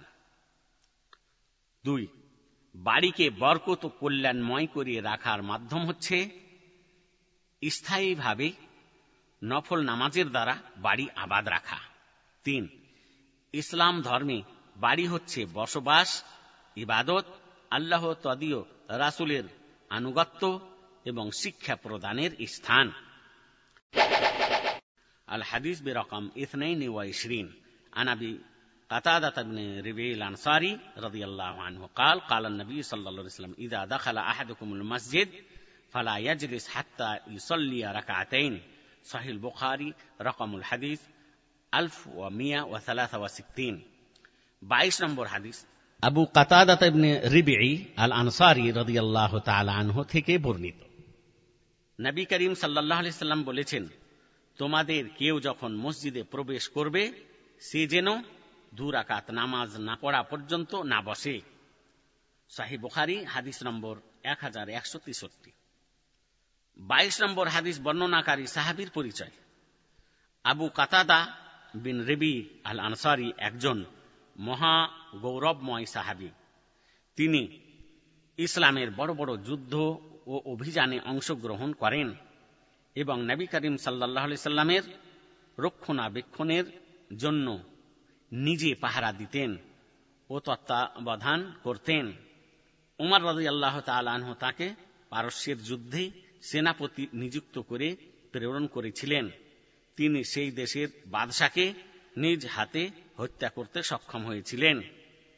তার মৃত্যুর স্থান ও তারিখের বিষয়ে মতানৈক্য রয়েছে। বলা হয়েছে যে তিনি সন আটত্রিশ হিজড়িতে কুফা শহরে মৃত্যুবরণ করেন এবং আলী রাজিয়াল্লাহ তালাহ তার জানাজার নামাজ পড়ান।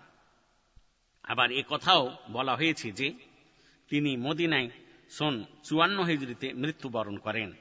এই বিষয়ে অন্য উক্তিও রয়েছে। বাইশ নম্বর হাদিস হতে শিক্ষণীয় বিষয়। এক, মসজিদে প্রবেশের আদব কায়দার অন্তর্ভুক্ত হচ্ছে যে, মুসলিম ব্যক্তির উচিত সে যেন মসজিদে প্রবেশ করে বসার পূর্বে দুই রাকাত নামাজ পড়ে, যদিও জুমার দিন হয় এবং জুমার খুদ্া চলতে থাকে। দুই, যখন কোনো নামাজের একামত হয়ে যাবে, তখন মুসলিম ব্যক্তির উচিত সে যেন একা একা সুন্নাত নামাজ পড়তে লিপ্ত না হয়ে জামাতে সামিল হয় তিন এই দুই রাকাত নামাজ তাহিয়াতুল মসজিদ হিসেবে মসজিদে ঢুকে বসার পূর্বে পড়ার প্রতি গুরুত্ব দেওয়া উচিত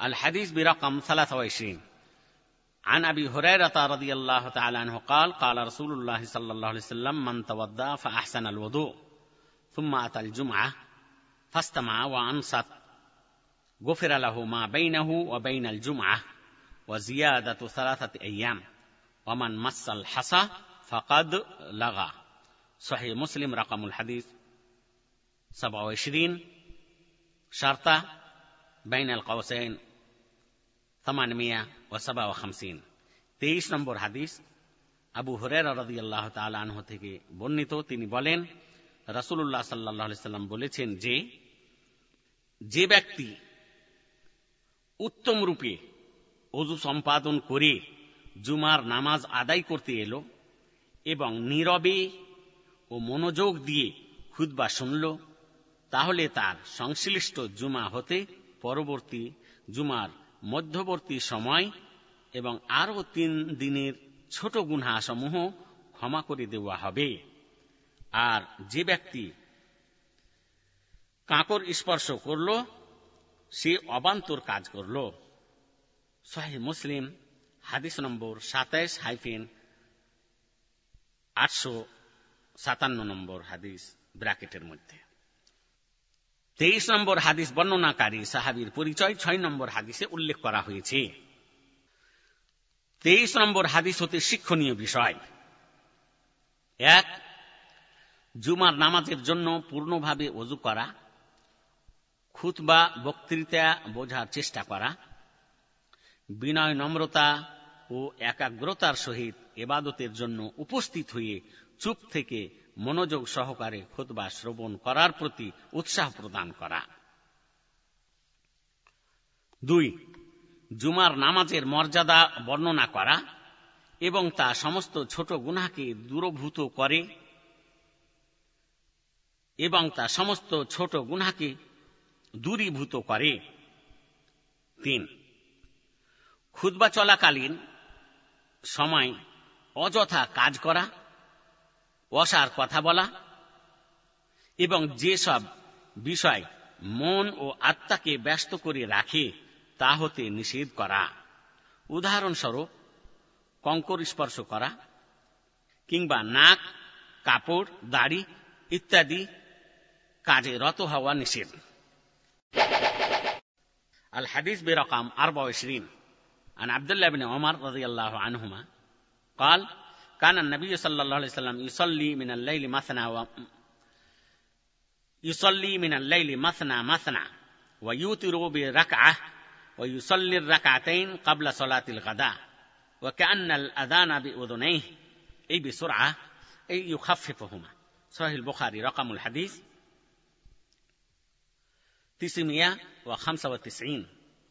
চব্বিশ নম্বর হাদিস আনহুমা থেকে বর্ণিত। তিনি বলেন, নবী করিম সাল্লাম রাতে নফল নামাজ দুই দুই রাকাত করে আদায় করতেন এবং এক রাকাত ভিতর পড়তেন। আর তিনি ফজরের নামাজের পূর্বে হালকাভাবে দুই রাকাত নামাজ পড়ে নিতেন। অর্থাৎ উক্ত দুই রাকাত নামাজ হালকাভাবে আদায় করতেন। বুখারি, হাদিস নম্বর নশো পঁচানব্বই। চব্বিশ নম্বর হাদিস বর্ণনাকারী সাহাবির পরিচয়, এক নম্বর হাদিসে উল্লেখ করা হয়েছে। চব্বিশ নম্বর হাদিস হতে শিক্ষণীয় বিষয়। এক, দিন কিংবা রাতে নফল নামাজ পড়ার নিয়ম করা হয়েছে এবং তা দুই দুই রাকাত করে পড়া। দুই। ন্যূনতম বেতেরের নামাজ হচ্ছে এক রাকাত। তাই আল্লাহর রাসুল সাল্লাহ সাল্লাম এর অনুকরণ হিসেবে মুসলমানের জন্য পৃথকভাবে এক রাকাত বেতেরের নামাজ পড়া বৈধ বা জায়েজ। তিন। ফজরের দুই রাকাত সুন্নাতে মোয়াক্কাদা লম্বা না করে হালকা করে পড়ার বিষয়ে গুরুত্ব দেওয়া। الحديث برقم 25 عن أبي موسى الأشعري رضي الله عنه عن النبي صلى الله عليه وسلم قال إن الله عز وجل يبسط يده بالليل ليتوب مسيء النهار ويبسط يده بالنهار ليتوب مسيء الليل حتى تطلع الشمس من مغربها. صحيح مسلم رقم الحديث 31 شرط بين القوسين 2759 পঁচিশ নম্বর হাদিস আবু মুসা আল আশারি রদি আল্লাহ আনহ হতে বর্ণিত তিনি নবী করিম সাল্লাহ সাল্লাম থেকে বর্ণনা করেন নবী করিম সাল্লাহ সাল্লাম বলেছেন মহান আল্লাহ রাত্রি সিও মহান আল্লাহ রাত্রি সিও ক্ষমার হাত সম্প্রসারিত করেন যেন দিনের বেলায় অন্যায়কারীরা তৌবা করে। আবার দিনের বেলায় তার ক্ষমার হাত সম্প্রসারিত করেন, যাতে রাত্রের অন্যায়কারীরা তৌবা করে। সূর্য পশ্চিম আকাশে উদিত হওয়ার পূর্ব মুহূর্ত পর্যন্ত এমন করতেই থাকবেন। সহি মুসলিম, হাদিস নম্বর একত্রিশ, হাইফেন ব্র্যাকেটের মধ্যে দুই হাজার সাতশো উনষাট নম্বর হাদিস। পঁচিশ নম্বর হাদিস, বর্ণনাকারী সাহাবির পরিচয়। আবু মুসা আবদুল্লাহ বিন কায়েস বিন সুলাইম আল আশারি আল ইয়ামানি মক্কায় উপস্থিত হয়ে ইসলাম গ্রহণ করেন। অতপর আবার ইয়ামানে ফিরে গিয়ে ইথোপিয়া অভিমুখে যাত্রা করেন। খাইবার বিজয়ের পর তিনি আবার মদিনায় আসেন এবং বিভিন্ন যুদ্ধে অংশগ্রহণ করেন। সাহাবিগণের মধ্যে সকলের চেয়ে অতি সুন্দর কণ্ঠে কোরআন তেলাওত করতে পারতেন এবং তিনি এবাদতের ক্ষেত্রে জ্ঞান ও পাণ্ডিত্যে এবং পরহেজগারিতায় প্রসিদ্ধ সাহাবি ছিলেন। তিনি কুফা শহরে অথবা মদিনায় সন চুয়াল্লিশ হিজড়িতে মৃত্যুবরণ করেন, রদিয়াল্লাহ পঁচিশ নম্বর হাদিস হতে শিক্ষণীয় বিষয়। এক। দিন ও রাতে যে কোনো সময় সত্য আন্তরিকতার সহিত তবা করার জন্য উৎসাহ প্রদান করা। দুই তৌবা করার জন্য অতি দ্রুত উদ্যোগ গ্রহণ করা দরকার। কেননা মানুষের মরণ হঠাৎ করে কখন এসে উপস্থিত হয়ে পড়বে সে তা জানে না। তিন, মানুষ যেন তৌবা করে, পাপ বর্জন করে। সত্যের দিকে এবং কল্যাণের দিকে প্রত্যাবর্তন করে, কেননা তৌবার দরজা পশ্চিম দিকে সূর্যোদয় হওয়া পর্যন্ত খোলা থাকবে। চার তৌবা কবুল হওয়ার জন্য আল্লাহর করুণার মধ্যে রয়েছে প্রশস্ততা। তাই কোন মুসলমানের মরণের চিহ্ন গড়গড়া ইত্যাদি প্রকাশ হওয়ার পূর্বেই তৌবা করা ওয়াজিব কেননা মরণের চিহ্ন নিশ্চিতভাবে প্রকাশ পাওয়ার পর তৌবা কবুল হওয়ার কোন সুযোগ থাকবে না الحديث برقم 26 عن ابي هريره رضي الله تعالى عنه قال قال رسول الله صلى الله عليه وسلم من لم يدع قول الزور والعمل به فليس لله حاجه في ان يدع طعامه وشرابه صحيح البخاري রকমুল হাদিস আল ফতিসিমিয়া ও সালাসা ছাব্বিশ নম্বর হাদিস আবু হরের রদি আল্লাহ তালাহ থেকে বর্ণিত তিনি বলেন যে রসুল্লাহ সাল্লাম বলেছেন যে রোজাদার মিথ্যা কথা বলা এবং মিথ্যার অনুকূলে কাজ করা ত্যাগ করবে না তার পানাহার ত্যাগের কোনই মূল্য আল্লাহর নিকট নেই। সাহিহুল বুখারি হাদিস নম্বর এক হাজার নশো তিন। ছাব্বিশ নম্বর হাদিস বর্ণনাকারী সাহাবির পরিচয় ছয় নম্বর হাদিসে উল্লেখ করা হয়েছে। মুসলিম ব্যক্তির কর্তব্য হচ্ছে যে সে যেন মহৎ চারিত্রিক গুণাবলীতে গুণান্বিত হয় এবং কুপ্রবৃত্তি ও মন্দ স্বভাব থেকে দূরে থাকে। দুই, মুসলিম ব্যক্তিকে তার রোজার নেকি ও স্বভাব নষ্ট করা হতে সতর্কীকরণ। যদি সে রোজার অবস্থায় মিথ্যা কথা এবং মিথ্যা কথার অনুকূলে কর্ম পরিত্যাগ না করে।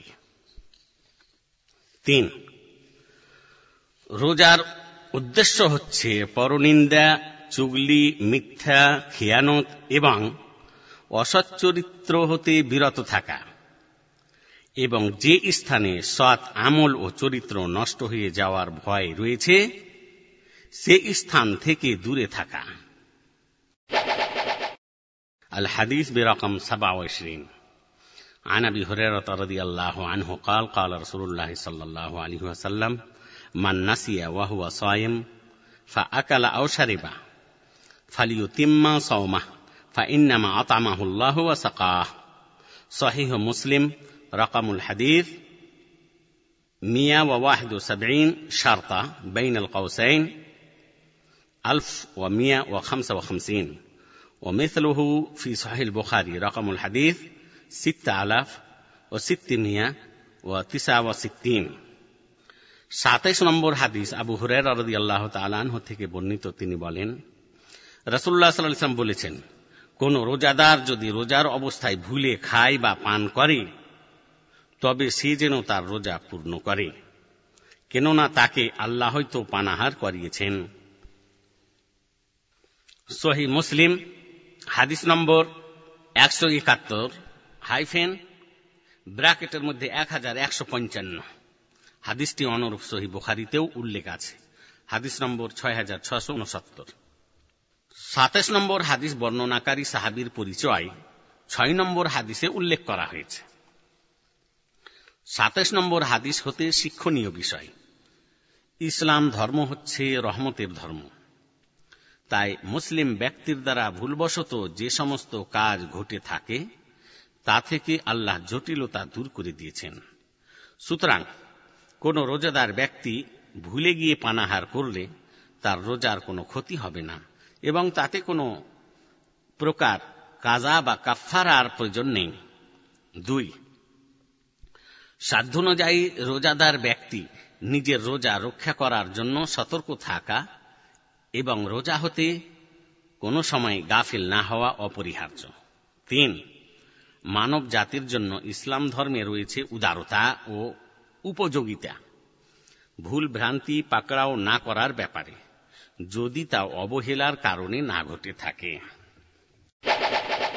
আল হাদিস বিরকম ثمانية وعشرين عن ابي هريره رضي الله تعالى عنه قال قال رسول الله صلى الله عليه وسلم افضل الصيام بعد رمضان شهر الله المحرم وافضل الصلاه بعد الفريضه صلاه الليل صحيح مسلم رقم الحديث 202 شرطه بين القوسين 1163 আঠাশ নম্বর হাদিস, আবু হুরের থেকে বর্ণিত। তিনি বলেন রসুল্লাহ সাল্লাহ ইসলাম বলেছেন, রমজানের পর উত্তম রোজা হল মহারম মাসের রোজা। আর ফরজ নামাজের পর উত্তম নামাজ হল রাতের নফল নামাজ। শাহী মুসলিম হাদিস নম্বর দুইশো দুই, হাইফেন ব্র্যাকেটের মধ্যে এক হাজার একশো তেষট্টি। আঠাশ নম্বর হাদিস হতে শিক্ষণীয় বিষয়। এক মুহার্রাম মাসে নফল রোজা রাখা এবং রাতে তাহাজুদের নামাজ পড়ার জন্য উৎসাহ প্রদান করা। দুই, রমজান মাসের পর সর্বোত্তম রোজা হচ্ছে মোহারাম মাসের রোজা এবং ফরজ নামাজের পর সর্বোত্তম নামাজ হচ্ছে রাত্রের তাহাজুদের নামাজ। তিন, নফল রোজা ও নামাজ মহান আল্লাহর নৈকট্য অর্জনের অন্তর্ভুক্ত। আল হাদিস বিরকম তিসআবশরিন عن جابر بن عبد الله رضي الله عنهما أن رسول الله صلى الله عليه وسلم قال رحم الله رجلا سمحا إذا باع وإذا اشترى وإذا اقتضى صحيح البخاري رقم الحديث 2076 আঠাশ নম্বর হাদিস জাবেদ রদি আল্লাহ তালাহ থেকে বর্ণিত রসুল্লাহ সাল্লাম বলেছেন আল্লাহ সেই ব্যক্তির প্রতি দয়া করেন। যে ব্যক্তি ক্রয় বিক্রয়কালে পাওনা তলব করার সময় নমনীয় ভাব পোষণ করে। শাহি বখারি, হাদিস নম্বর দুই হাজার ছিয়াত্তর। উনত্রিশ নম্বর হাদিস বর্ণনাকারী সাহাবির পরিচয় সাত নম্বর হাদিসে উল্লেখ করা হয়েছে। উনত্রিশ নম্বর হাদিস হতে শিক্ষণীয় বিষয়।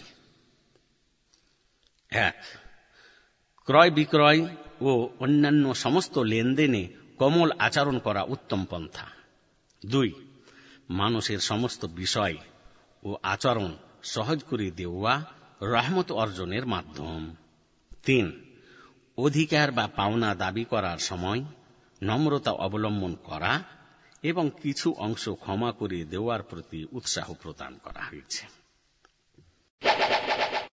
الحديث برقم ثلاثين. عن أبي هريرة رضي الله عنه أن النبي صلى الله عليه وسلم قال خير يوم طلعت عليه الشمس يوم الجمعة. فيه خلق آدم وفيه أدخل الجنة وفيه أخرج منها ولا تقوم الساعة إلا في يوم الجمعة. صحيح مسلم رقم الحديث 18 شرطة بين القوسين 854 ثريش نمبر حديث আবু হুরেরা থেকে বর্ণিত নবী করিম সাল্লাহ সাল্লাম বলেছেন, যেসব দিনে সূর্য উদয় হয়, তার মধ্যে জুমার দিনই হল উত্তম। এ দিনেই আদম আলি সাল্লামকে সৃষ্টি করা হয়েছে। এ দিনেই তাকে জান্নাতে প্রবেশ করানো হয়েছে এবং এ দিনেই তাকে জান্নাত হতে বের করা হয়েছে। আর জুমার দিনেই কিয়ামত সংঘটিত হবে। সাহেব মুসলিম, হাদিস নম্বর আঠারো, হাইফেন ব্র্যাকেটের মধ্যে আটশো চুয়ান্ন নম্বর হাদিস। তিরিশ নম্বর হাদিস বর্ণনাকারী সাহাবির পরিচয় ছয় নম্বর হাদিসে উল্লেখ করা হয়েছে। ত্রিশ নম্বর হাদিস হতে শিক্ষণীয় বিষয়। জুমার দিনের বৈশিষ্ট্য ও তার মর্যাদার বিবরণ। এই দিনে বেশি বেশি সৎকর্ম সম্পাদন করার প্রতি উৎসাহ প্রদান করা। জুমার দিনে বড় বড় ঘটনা ঘটেছে। যেমন আদম আলাইসাল্লামের সৃষ্টি এবং তার জান্নাতে প্রবেশ ও জান্নাত হতে বের হওয়া। আবার জুমার দিনেই কিয়ামত কায়েম হবে। সুতরাং জুমার দিনটি এক গুরুত্বপূর্ণ দিন। তিন, পাপের কাজে এই দিনটি নষ্ট না হয়ে যায়, সে বিষয়ে খেয়াল রাখা দরকার। আল হাদিস বে রকম ওয়াহেদ সালাহিন عن عبد الله بن عمر رضي الله عنهما أن رسول الله صلى الله عليه وسلم قال إذا أكل أحدكم فليأكل بيمينه وإذا شرب فليشرب بيمينه فإن الشيطان يأكل بشماله ويشرب بشماله صحيح مسلم رقم الحديث 105 شرطة بين القوسين 2020 একত্রিশ নম্বর হাদিস আবদুল্লাহ ইবনে ওমার থেকে বর্ণিত রাসুল্লাহ ইসলাম বলেছেন তোমাদের কেউ খাদ্য গ্রহণ করলে সে যেন তার ডান হাতে খায় এবং যখন পান করবে, সে যেন তার ডান হাতে পান করে। কেননা, শয়তান তার বাম হাতে খায় ও পান করে। সহি মুসলিম। হাদিস নম্বর একশো পাঁচ, হাইফেন ব্র্যাকেটের মধ্যে দুই হাজার বিশ। একত্রিশ নম্বর হাদিস বর্ণনাকারী সাহাবির পরিচয় এক নম্বর হাদিসে উল্লেখ করা হয়েছে। একত্রিশ নম্বর হাদিস হতে শিক্ষণীয় বিষয়। এক ডান হাতে পানাহার করার আদেশ প্রদান করা হয়েছে। তাই ডান হাতেই পানাহার করা ওয়াজিব। দুই, পানাহারে শয়তানের অনুকরণ হতে সতর্কীকরণ।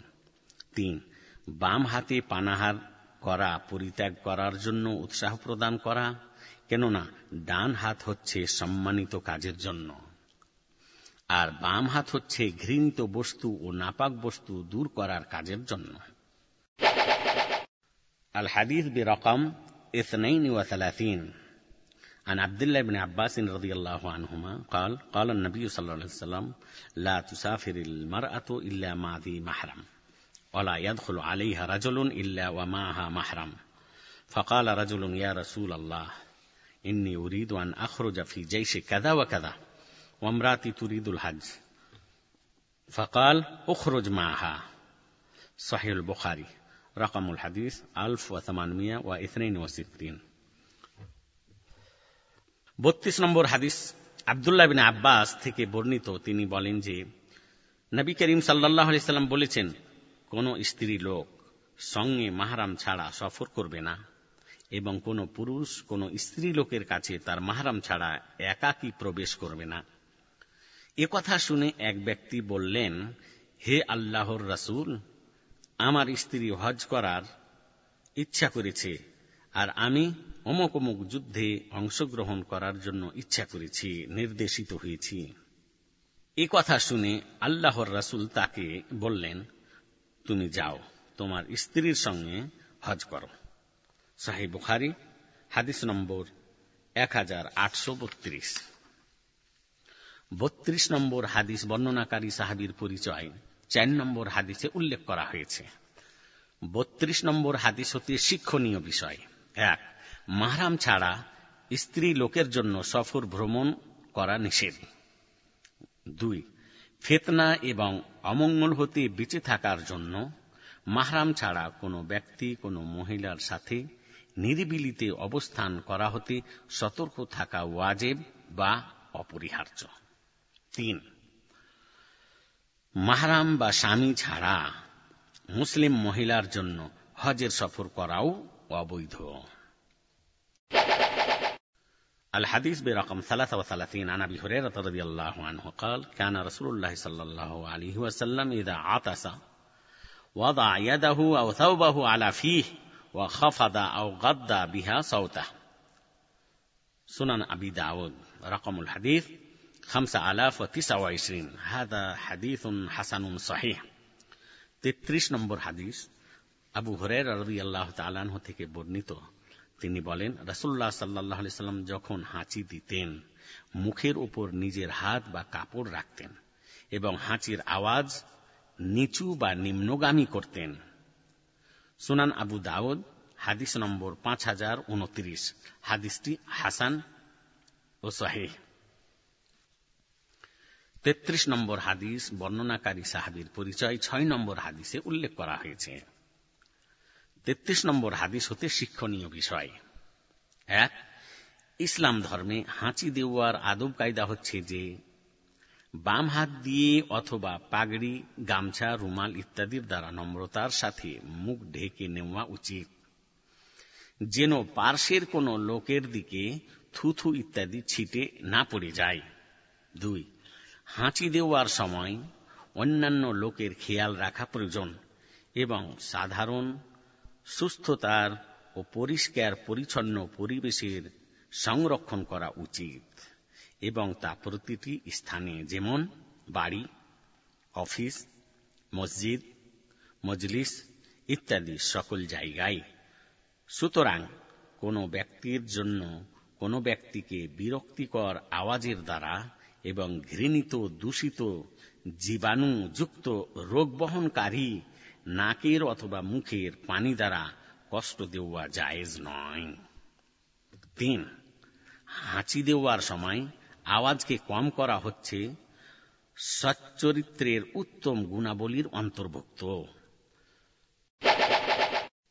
আল হাদিস রকম আরবা ওয়াসালাতিন عن ابي هريره رضي الله عنه ان رسول الله صلى الله عليه وسلم قال التثاؤب من الشيطان فاذا تثاءب احدكم فليكظم ما استطاع صحيح مسلم رقم الحديث 56 شرطه بين القوسين ওয়াতিসিনিয়া ও আরবা ওয়াতিসিন চৌত্রিশ নম্বর হাদিস আবু হরেরা রদিয়াল্লাহ তালানহ থেকে বর্ণিত নবী করিম সাল্লা সাল্লাম বলেন হাই উঠার ব্যাপারটি শয়তানের পক্ষ থেকে হয়ে থাকে কাজেই তোমাদের কারো হাই উঠার উপক্রম হলে সে যেন তার সাধ্যমতো চেপে রাখার চেষ্টা করে সহি মুসলিম হাদিস নম্বর ছাপ্পান্ন হাইফেন ব্র্যাকেটের মধ্যে দুই হাজার নশো চৌরানব্বই।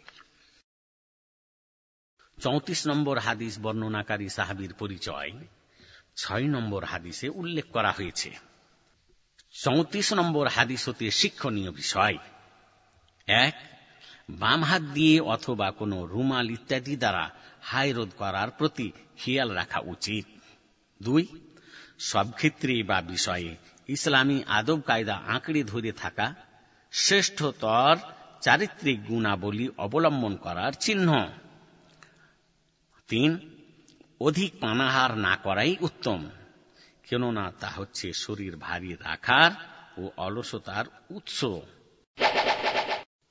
الحديث برقم 35 عن ابي طلحه رضي الله عنه عن النبي صلى الله عليه وسلم قال لا تدخل الملائكه بيتا فيه كلب ولا سوره صحيح البخاري رقم الحديث 3322 পঁয়ত্রিশ নম্বর হাদিস আবু তালহা রদিয়াল্লাহ তালা আনহু নবী করিম সাল্লাহ সাল্লাম থেকে বর্ণনা করেন যে নবী করিম সাল্লাহ সাল্লাম বলেছেন যে ঘরে কুকুর অথবা ছবি থাকবে সে ঘরে রহমতের ফেরিস্তা প্রবেশ করবেন না সাহি বুখারি হাদিস নম্বর তিন হাজার তিনশো বাইশ পঁয়ত্রিশ নম্বর হাদিস বর্ণনাকারী সাহাবির পরিচয়।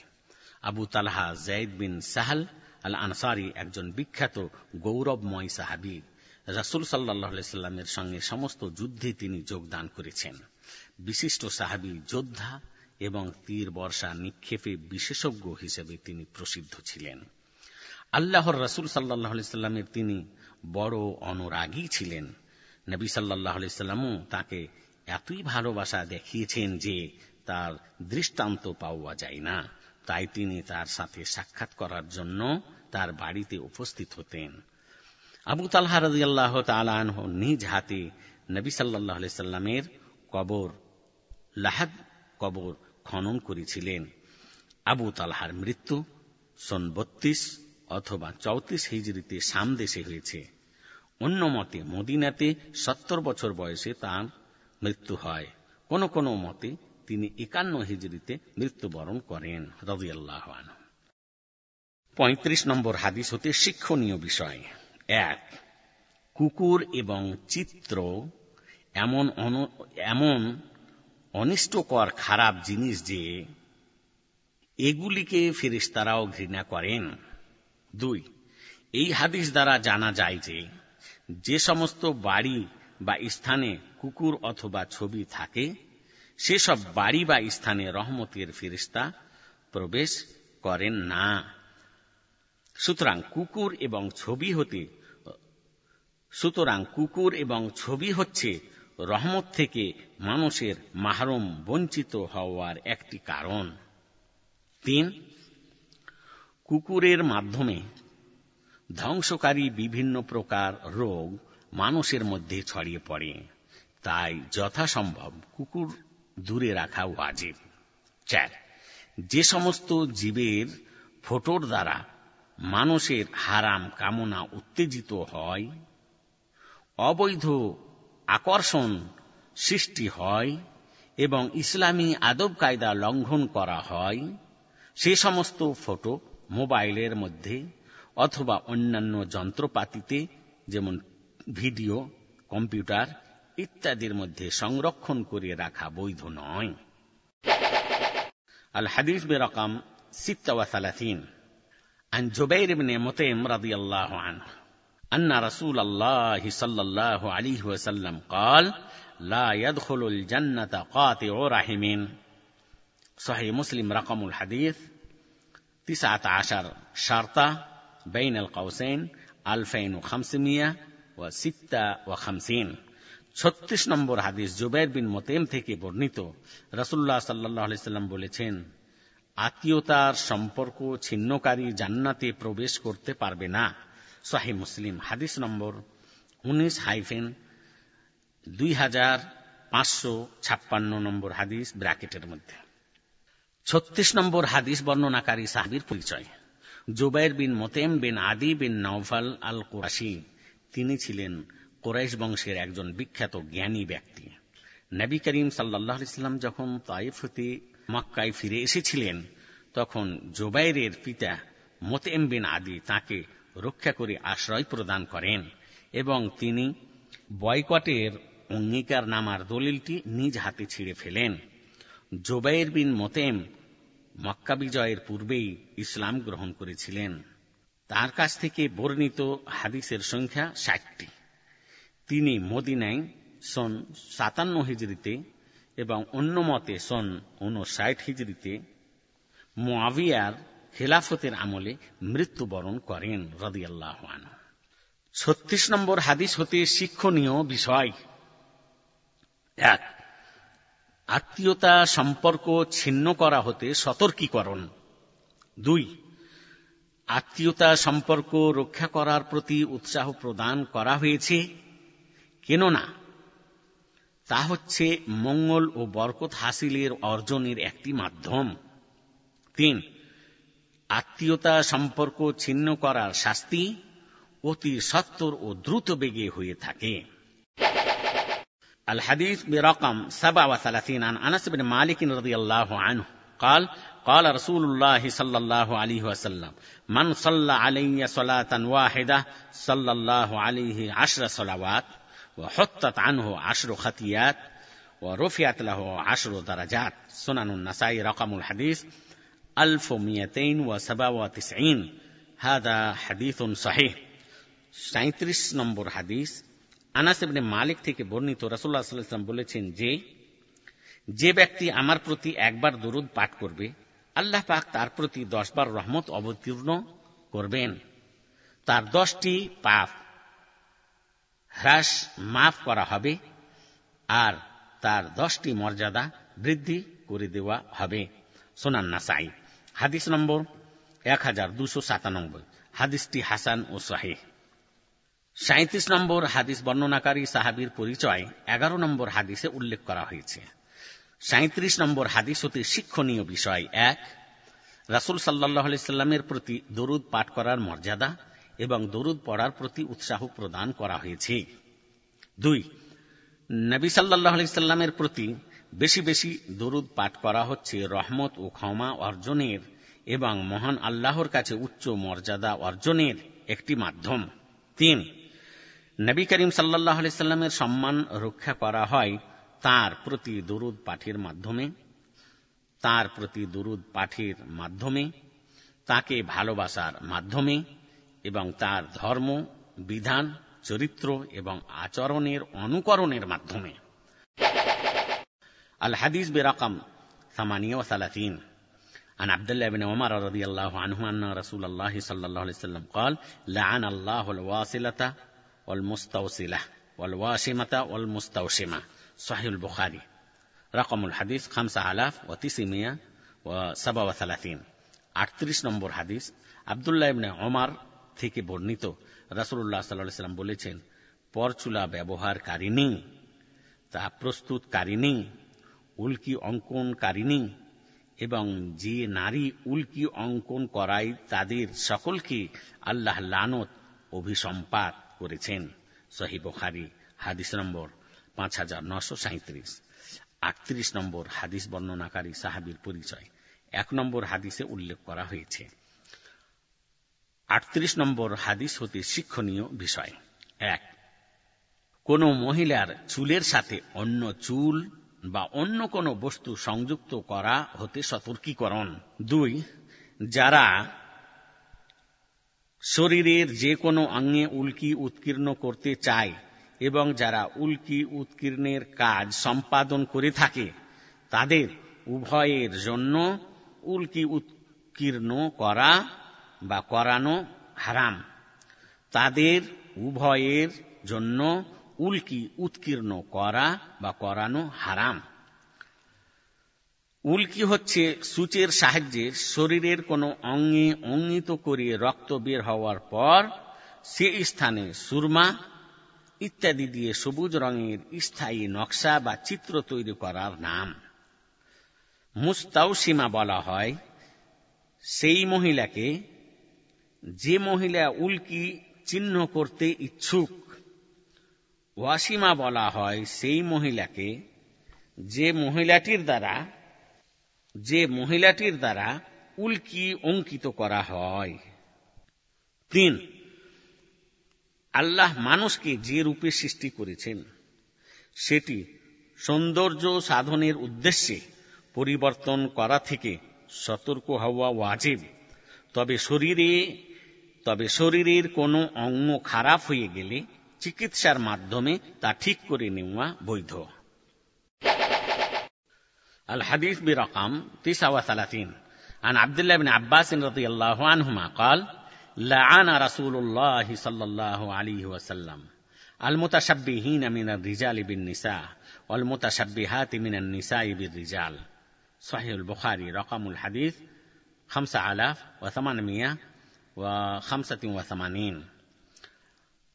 উনচল্লিশ নম্বর হাদিস, আবদুল্লাহ আব্বাস থেকে বর্ণিত, তিনি বলেন রাসুল্লাহ সাল্লাহ সাল্লাম নারীদের অনুকরণকারী পুরুষদের এবং পুরুষদের অনুসরণকারিনী নারীদের অভিসম্পাত করেছেন। সহি বুখারি, হাদিস নম্বর পাঁচ হাজার আটশো পঁচাশি। উনচল্লিশ নম্বর হাদিস, বর্ণনাকারী সাহাবির পরিচয় চার নম্বর হাদিসে উল্লেখ করা হয়েছে। উনচল্লিশ নম্বর হাদিস হতে শিক্ষণীয় বিষয়।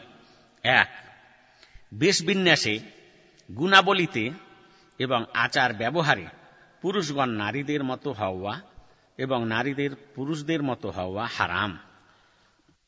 দুই, এই ধরনের বৈপরীত্য আচরণ নারী পুরুষকে আল্লাহর প্রদত্ত স্বাভাবিক, সুন্দর আকৃতি ও চরিত্র হতে বহিষ্কৃত করে দেয় তিন, পুরুষরা নারীদের অনুকরণ করা এবং নারীদের পুরুষদের অনুকরণ করা হচ্ছে স্বাভাবিক নিয়ম লঙ্ঘন করে বক্রতায় নিমজ্জিত হয়ে নারী পুরুষের সম্মান নষ্ট করা হয়।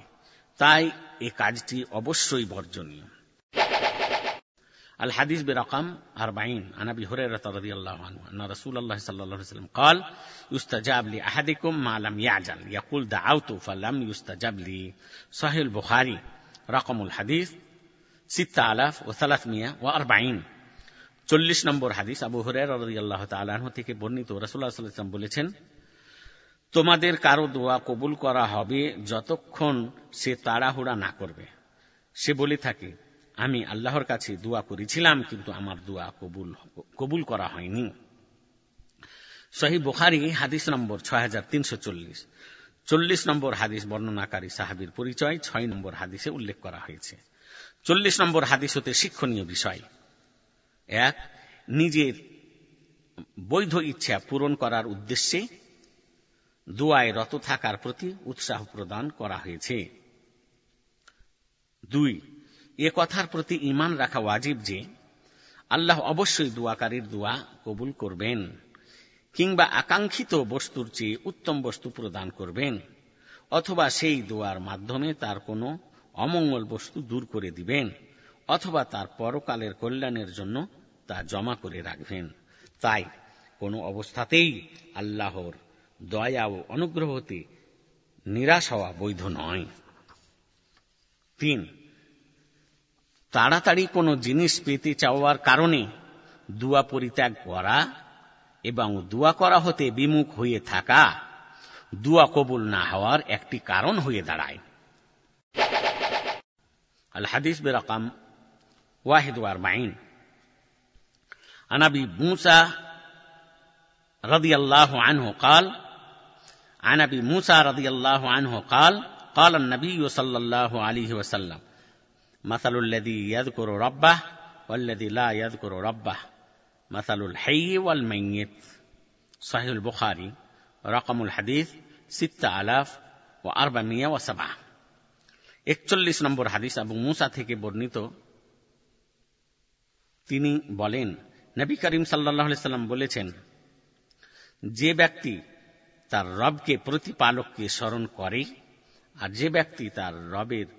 প্রতিপালকের স্মরণ করে না। তাদের উভয়ের দৃষ্টান্ত হল জীবিত ও মৃতের ন্যায়। সাহেব বখারি, হাদিস নম্বর ছ হাজার চারশো সাত। একচল্লিশ নম্বর হাদিস বর্ণনাকারী সাহাবির পরিচয় পূর্বে পঁচিশ নম্বর হাদিসে উল্লেখ করা হয়েছে। একচল্লিশ নম্বর হাদিস হতে শিক্ষণীয় বিষয়। এক, এই হাদিসে আল্লাহর অধিক জিকিরে জিকিরে স্মরণে মগ্ন থাকার প্রতি উৎসাহ প্রদান করা হয়েছে। কেননা সুখময় অন্তরের জীবন ধারণ আল্লাহর জিকিরে স্মরণের উপর নির্ভর করে। দুই, এই হাদিসে আল্লাহর জিকিরের স্মরণের মর্যাদার উল্লেখ রয়েছে। তাই যে ব্যক্তি তার প্রভুর জিকিরে স্মরণে থাকবে, তার বাহ্যিক অবস্থা ও আধ্যাত্মিক অবস্থা আল্লাহ তালার পরিচয় লাভের মাধ্যমে জীবিত থাকবে। আর যে ব্যক্তি আল্লাহর জিকির স্মরণ থেকে দূরে থাকবে, সে ব্যক্তি মঙ্গলদায়ক কর্ম হতে বিমুখ হয়ে যাবে। সুতরাং তার দ্বারা উপকার কম হবে বা শূন্য হয়ে যাবে। আর এই কারণে তার উপমা মৃত ব্যক্তির সঙ্গে দেওয়া হয়েছে। তিন, আল্লাহ তালার জিকির স্মরণ সম্পাদন, মুখ, ধ্যান এবং অঙ্গ প্রত্যঙ্গের কর্মের মাধ্যমে হয়ে থাকে। الحديث برقم 42 عن جابر رضي الله عنه يقول سمعت النبي صلى الله عليه وسلم يقول إن بين الرجل وبين الشرك والكفر ترك الصلاة صحيح مسلم رقم الحديث 134 شرطة بين القوسين 82 বিয়াল্লিশ নম্বর হাদিস জাবের রাজি আল্লাহ তালাহ থেকে বর্ণিত তিনি বলেন আমি নবী করিম সাল্লাহ সাল্লামকে বলতে শুনেছি, তিনি বলেন, ব্যক্তি এবং শির্ক কুফুরির মধ্যে পার্থক্য হল নামাজ ছেড়ে দেওয়া। সোহে মুসলিম হাদিস হাদিস নম্বর একশো চৌত্রিশ হাইফিন ব্রাকেটের মধ্যে বিরাশি। বিয়াল্লিশ নম্বর হাদিস বর্ণনাকারী সাহাবির পরিচয় পূর্বে সাত নম্বর হাদিসে উল্লেখ করা হয়েছে। বিয়াল্লিশ নম্বর হাদিস হতে শিক্ষণীয় বিষয়। এক, ফরজ নামাজের জন্য সব অবস্থাতেই সকল পরিস্থিতিতে সাধ্যানুযায়ী যত্নবান হওয়ার প্রতি উৎসাহ প্রদান করা হয়েছে। দুই, নামাজের ব্যাপারে অবহেলা করা হতে সতর্কীকরণ, কেননা মুসলমানের যতক্ষণ পর্যন্ত জ্ঞান থাকবে ততক্ষণ পর্যন্ত কোনো অবস্থাতেই নামাজ পরিত্যাগ করা জায়েজ নেই। এই জন্য যে তাকে শরীয়তে, এই জন্য যে তাকে শরীয়ত মেনে চলার দায়িত্বপ্রাপ্ত মানুষ হিসাবেই গণ্য করা হয়। তিন, ইসলাম ধর্মে নামাজের গুরুত্ব ও তার মহামর্যাদার বিবরণ উল্লেখের বিষয় রয়েছে। তাই ইহা হচ্ছে মুসলিম হওয়ার প্রকাশ্য পরিচয় এবং ইহা বর্জন করাটা হচ্ছে কুফুরির প্রমাণ الحديث برقم 43 عن أنس بن مالك رضي الله عنه قال قال النبي صلى الله عليه وسلم تسحروا فإن في السحور بركة صحيح البخاري رقم الحديث 1923 তেতাল্লিশ নম্বর হাদিস আনাস ইবনে মালিক হতে বর্ণিত তিনি বলেন যে নবী করিম সাল্লাহ সাল্লাম বলেছেন তোমরা সাহারি খাও কেননা সাহারিতে বরকত রয়েছে সহি হাদিস, বুখারি শরীফের হাদিস নম্বর এক হাজার নশো তেইশ। তেতাল্লিশ নম্বর হাদিস বর্ণনাকারী সাহাবির পরিচয় পূর্বে এগারো নম্বর হাদিসে উল্লেখ করা হয়েছে। তেতাল্লিশ নম্বর হাদিস হতে শিক্ষণীয় বিষয়। এক, ভোর রাতে ফজর হওয়ার পূর্বে সাহারি পানাহার করার প্রতি উৎসাহ প্রদান করা হয়েছে। শরীয়তের মধ্যে সাহারি খাওয়ার বিধান এসেছে বরকত অর্জন করার জন্য। তিন সাহারি খাওয়ার মাধ্যমে বরকত অর্জনের লক্ষণ হচ্ছে যে সাহারি খাবার রোজাদারকে শক্তি দান করে তার মধ্যে তৎপরতা নিয়ে আসে এবং তার জন্য রোজা রাখা সহজ করে দেয় চার সাহারি পানাহারের জন্য খুব বেশি সরঞ্জাম না করাই উত্তম আল হাদিস বেরকম আরবা ও আরবাইন عن عبد الله بن مسعود رضي الله عنه أن رسول الله صلى الله عليه وسلم قال إذا كانوا ثلاثة فلا يتناجى اثنان دون الثالث صحيح البخاري رقم الحديث ستة آلاف ومئتين وثمانية وثمانين চুয়াল্লিশ নম্বর হাদিস আবদুল্লাহ ইবনে মাসুদ থেকে বর্ণিত রসুল্লাহ সাল্লাহ ইসলাম বলেছেন যখন তিনজন লোক একসাথে থাকবে তখন যেন একজনকে বাদ দিয়ে অন্য দুজন গোপনে পরামর্শ না করে শাহি বুখারি হাদিস নম্বর ছ হাজার দুশো অষ্টআশি চুয়াল্লিশ নম্বর হাদিস বর্ণনাকারী সাহাবির পরিচয়, পূর্বে তিন নম্বর হাদিসে উল্লেখ করা হয়েছে। চুয়াল্লিশ নম্বর হাদিস হতে শিক্ষণীয় বিষয়। এক, ইসলামী আদব কায়দার মধ্যে এটা রয়েছে যে, এক মুসলিম ব্যক্তি যেন তার অন্য মুসলিম ভাইয়ের সম্মান রক্ষা করে এবং তাকে যেন কোনোভাবেই তুচ্ছ জ্ঞান না করে। দুই, কোন সফরে হোক বা শহরে একসঙ্গে যখন তিনজন মানুষ থাকবে, তখন তৃতীয় জনকে বাদ দিয়ে যেন দুইজনে কথা না বলে।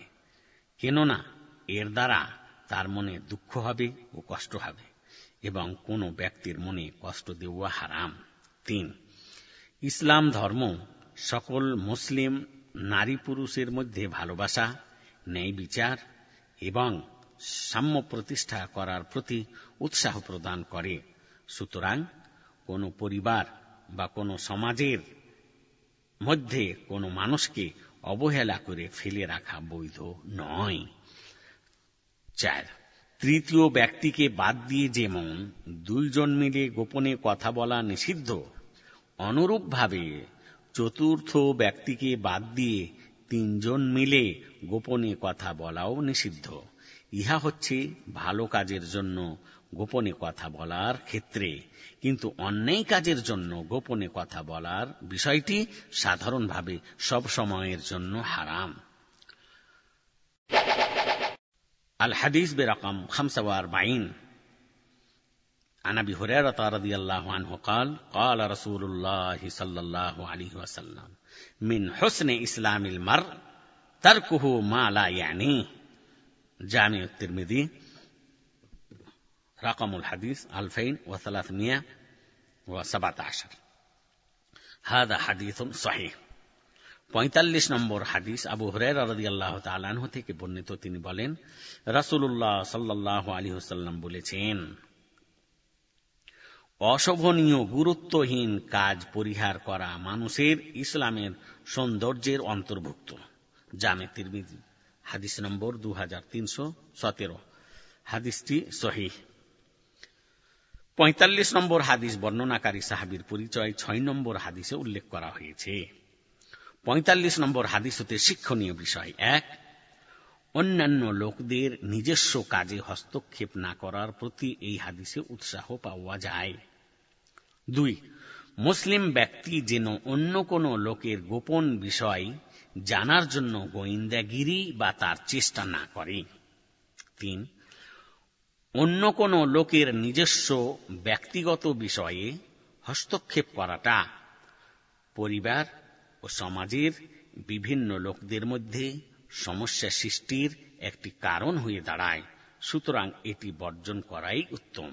চার, এই হাদিস দ্বারা সৎ কাজের আদেশ প্রদান করা এবং অসৎ কাজ থেকে নিষেধ করা, পরিত্যাগ করার প্রমাণ বহন করে না। কেননা এই বিষয় দুটি ইসলামের গুরুত্বপূর্ণ বৈশিষ্ট্য তাই বিষয় দুটি সব জায়গাতে ও সবসময় প্রয়োগ প্রযোজ্য الحديث برقم ستة وأربعين عن جرير بن عبد الله رضي الله عنه قال قال رسول الله صلى الله عليه وسلم لا يرحم الله من لا يرحم الناس صحيح البخاري رقم الحديث سبع آلاف وثلاثمائة وستة وسبعين جرير ছিচল্লিশ নম্বর হাদিস জরির ইবনে আবদুল্লাহ থেকে বর্ণিত তিনি বলেন রাসুল্লাহ সাল্লাহ আলহিহাল্লাম বলেছেন যে ব্যক্তি মানুষকে দয়া করে না আল্লাহ তাকে দয়া করবেন না সহি বুখারি হাদিস নম্বর সাত হাজার তিনশো ছিয়াত্তর ছিচল্লিশ নম্বর হাদিস বর্ণনাকারী সাহাবির পরিচয় জরির বিন আবদুল্লাহ আল বাজালি আল ইয়ামানি তিনি তার বংশের একজন বিশিষ্ট নেতা ছিলেন। দশম হিজরির পূর্বেই তিনি ইসলাম কবুল করেন। তার আকৃতির সৌন্দর্য ও উৎকর্ষের কারণে তাকে এই উম্মতের ইসুফ নামে আখ্যায়িত বা আখ্যাত করা হয়েছে। তার বর্ণিত হাদিসের সংখ্যা প্রায় একশোটি। তিনি সন চুয়ান্ন হিজড়িতে অন্য মতে একান্ন হিজড়িতে মৃত্যুবরণ করেন রদিয়াল্লাহ ছিচল্লিশ নম্বর হাদিস হতে শিক্ষণীয় বিষয়। এক, ইসলাম ধর্ম দয়া ও ভালোবাসার ধর্ম। তাই প্রত্যেক নারী, পুরুষ ও সকল মুসলমান একজন অন্যের প্রতি দয়া করা অপরিহার্য।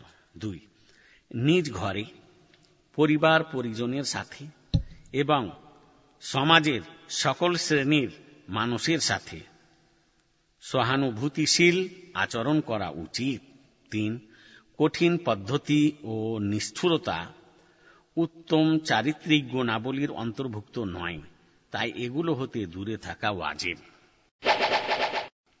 الحديث برقم 47 عن عائشة رضي الله تعالى عنها قالت قلت يا رسول الله إن لي جارين فإلى أيهما وهدي قال إلى أقربهما منك بابا صحيح البخاري رقم الحديث 2595 সাতচল্লিশ নম্বর হাদিস আয়েশা রদি আল্লাহ তালা আনহা থেকে বর্ণিত তিনি বলেন আমি বললাম হে আল্লাহর রাসুল আমার দুই ঘর প্রতিবেশী রয়েছে এদের মধ্যে কাকে আমি হাদিয়া উপহার দিব তিনি উত্তরে বলেন তাদের উভয়ের মধ্যে যার ঘরের দরজা তোমার বেশি নিকটে তাকে শহীদ বুখারি, হাদিস নম্বর দুই হাজার পাঁচশো পঁচানব্বই।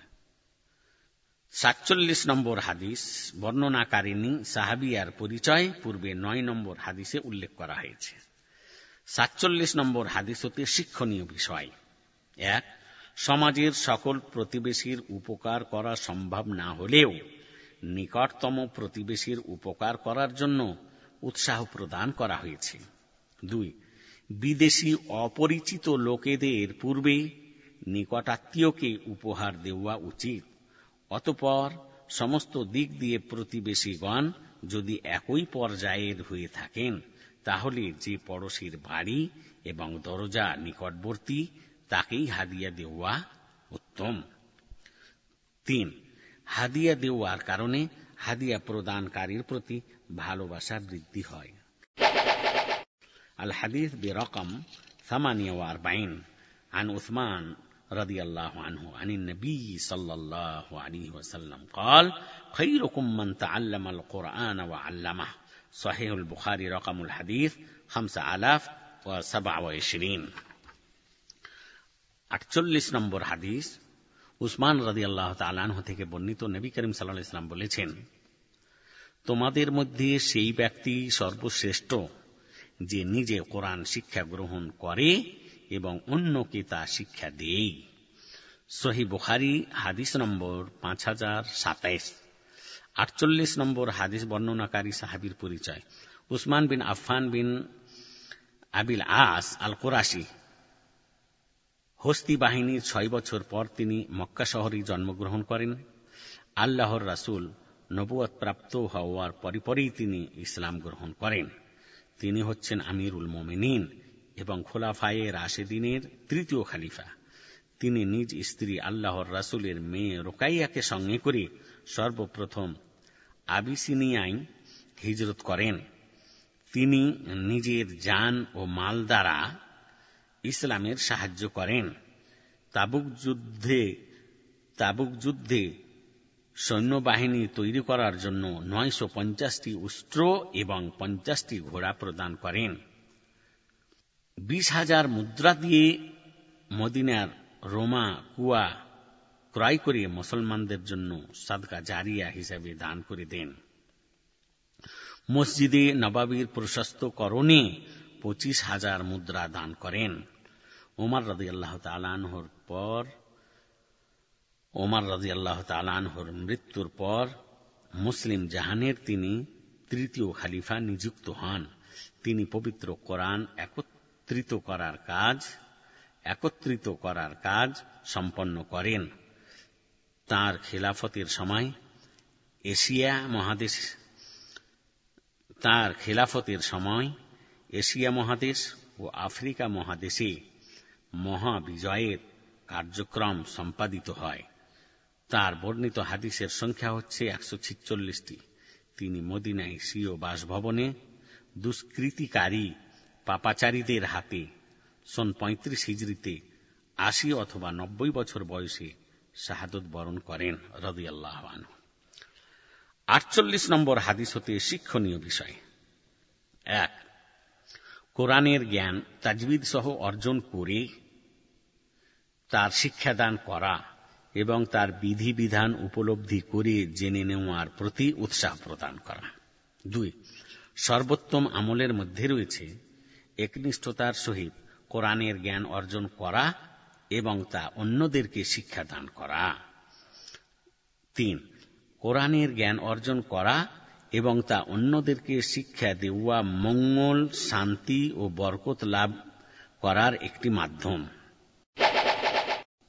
الحديث برقم تسعة وأربعين عن عبد الله بن عمر رضي الله عنهما أن رسول الله صلى الله عليه وسلم قال كل مسكر خمر وكل مسكر حرام صحيح مسلم رقم الحديث أربعة وسبعين شرطة بين القوسين ألفين وثلاثة উনপঞ্চাশ নম্বর হাদিস আবদুল্লাহ ইবনে ওমর রাদিয়াল্লাহ তাআলা আনহুমা থেকে বর্ণিত রাসূলুল্লাহ সাল্লাল্লাহু আলাইহি সাল্লাম বলেছেন প্রতিটি নেশাদায়ক বস্তু মদ্য এবং প্রতিটি নেশাদায়ক বস্তুই হারাম।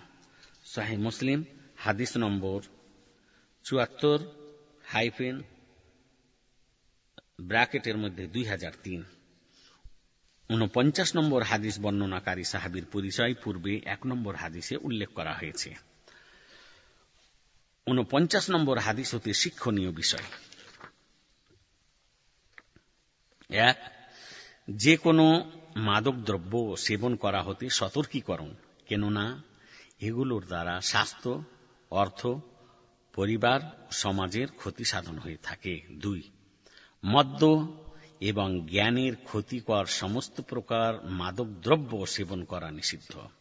তিন, জ্ঞান, মন, শরীর, অর্থ এবং পরিবেশকে নিরাপদে রাখার জন্য যত্নবান হওয়ার প্রতি উৎসাহ প্রদান করা তাই যে সমস্ত বস্তুর দ্বারা এগুলোর ক্ষতি হবে সে সমস্ত বস্তু ব্যবহার করা হারাম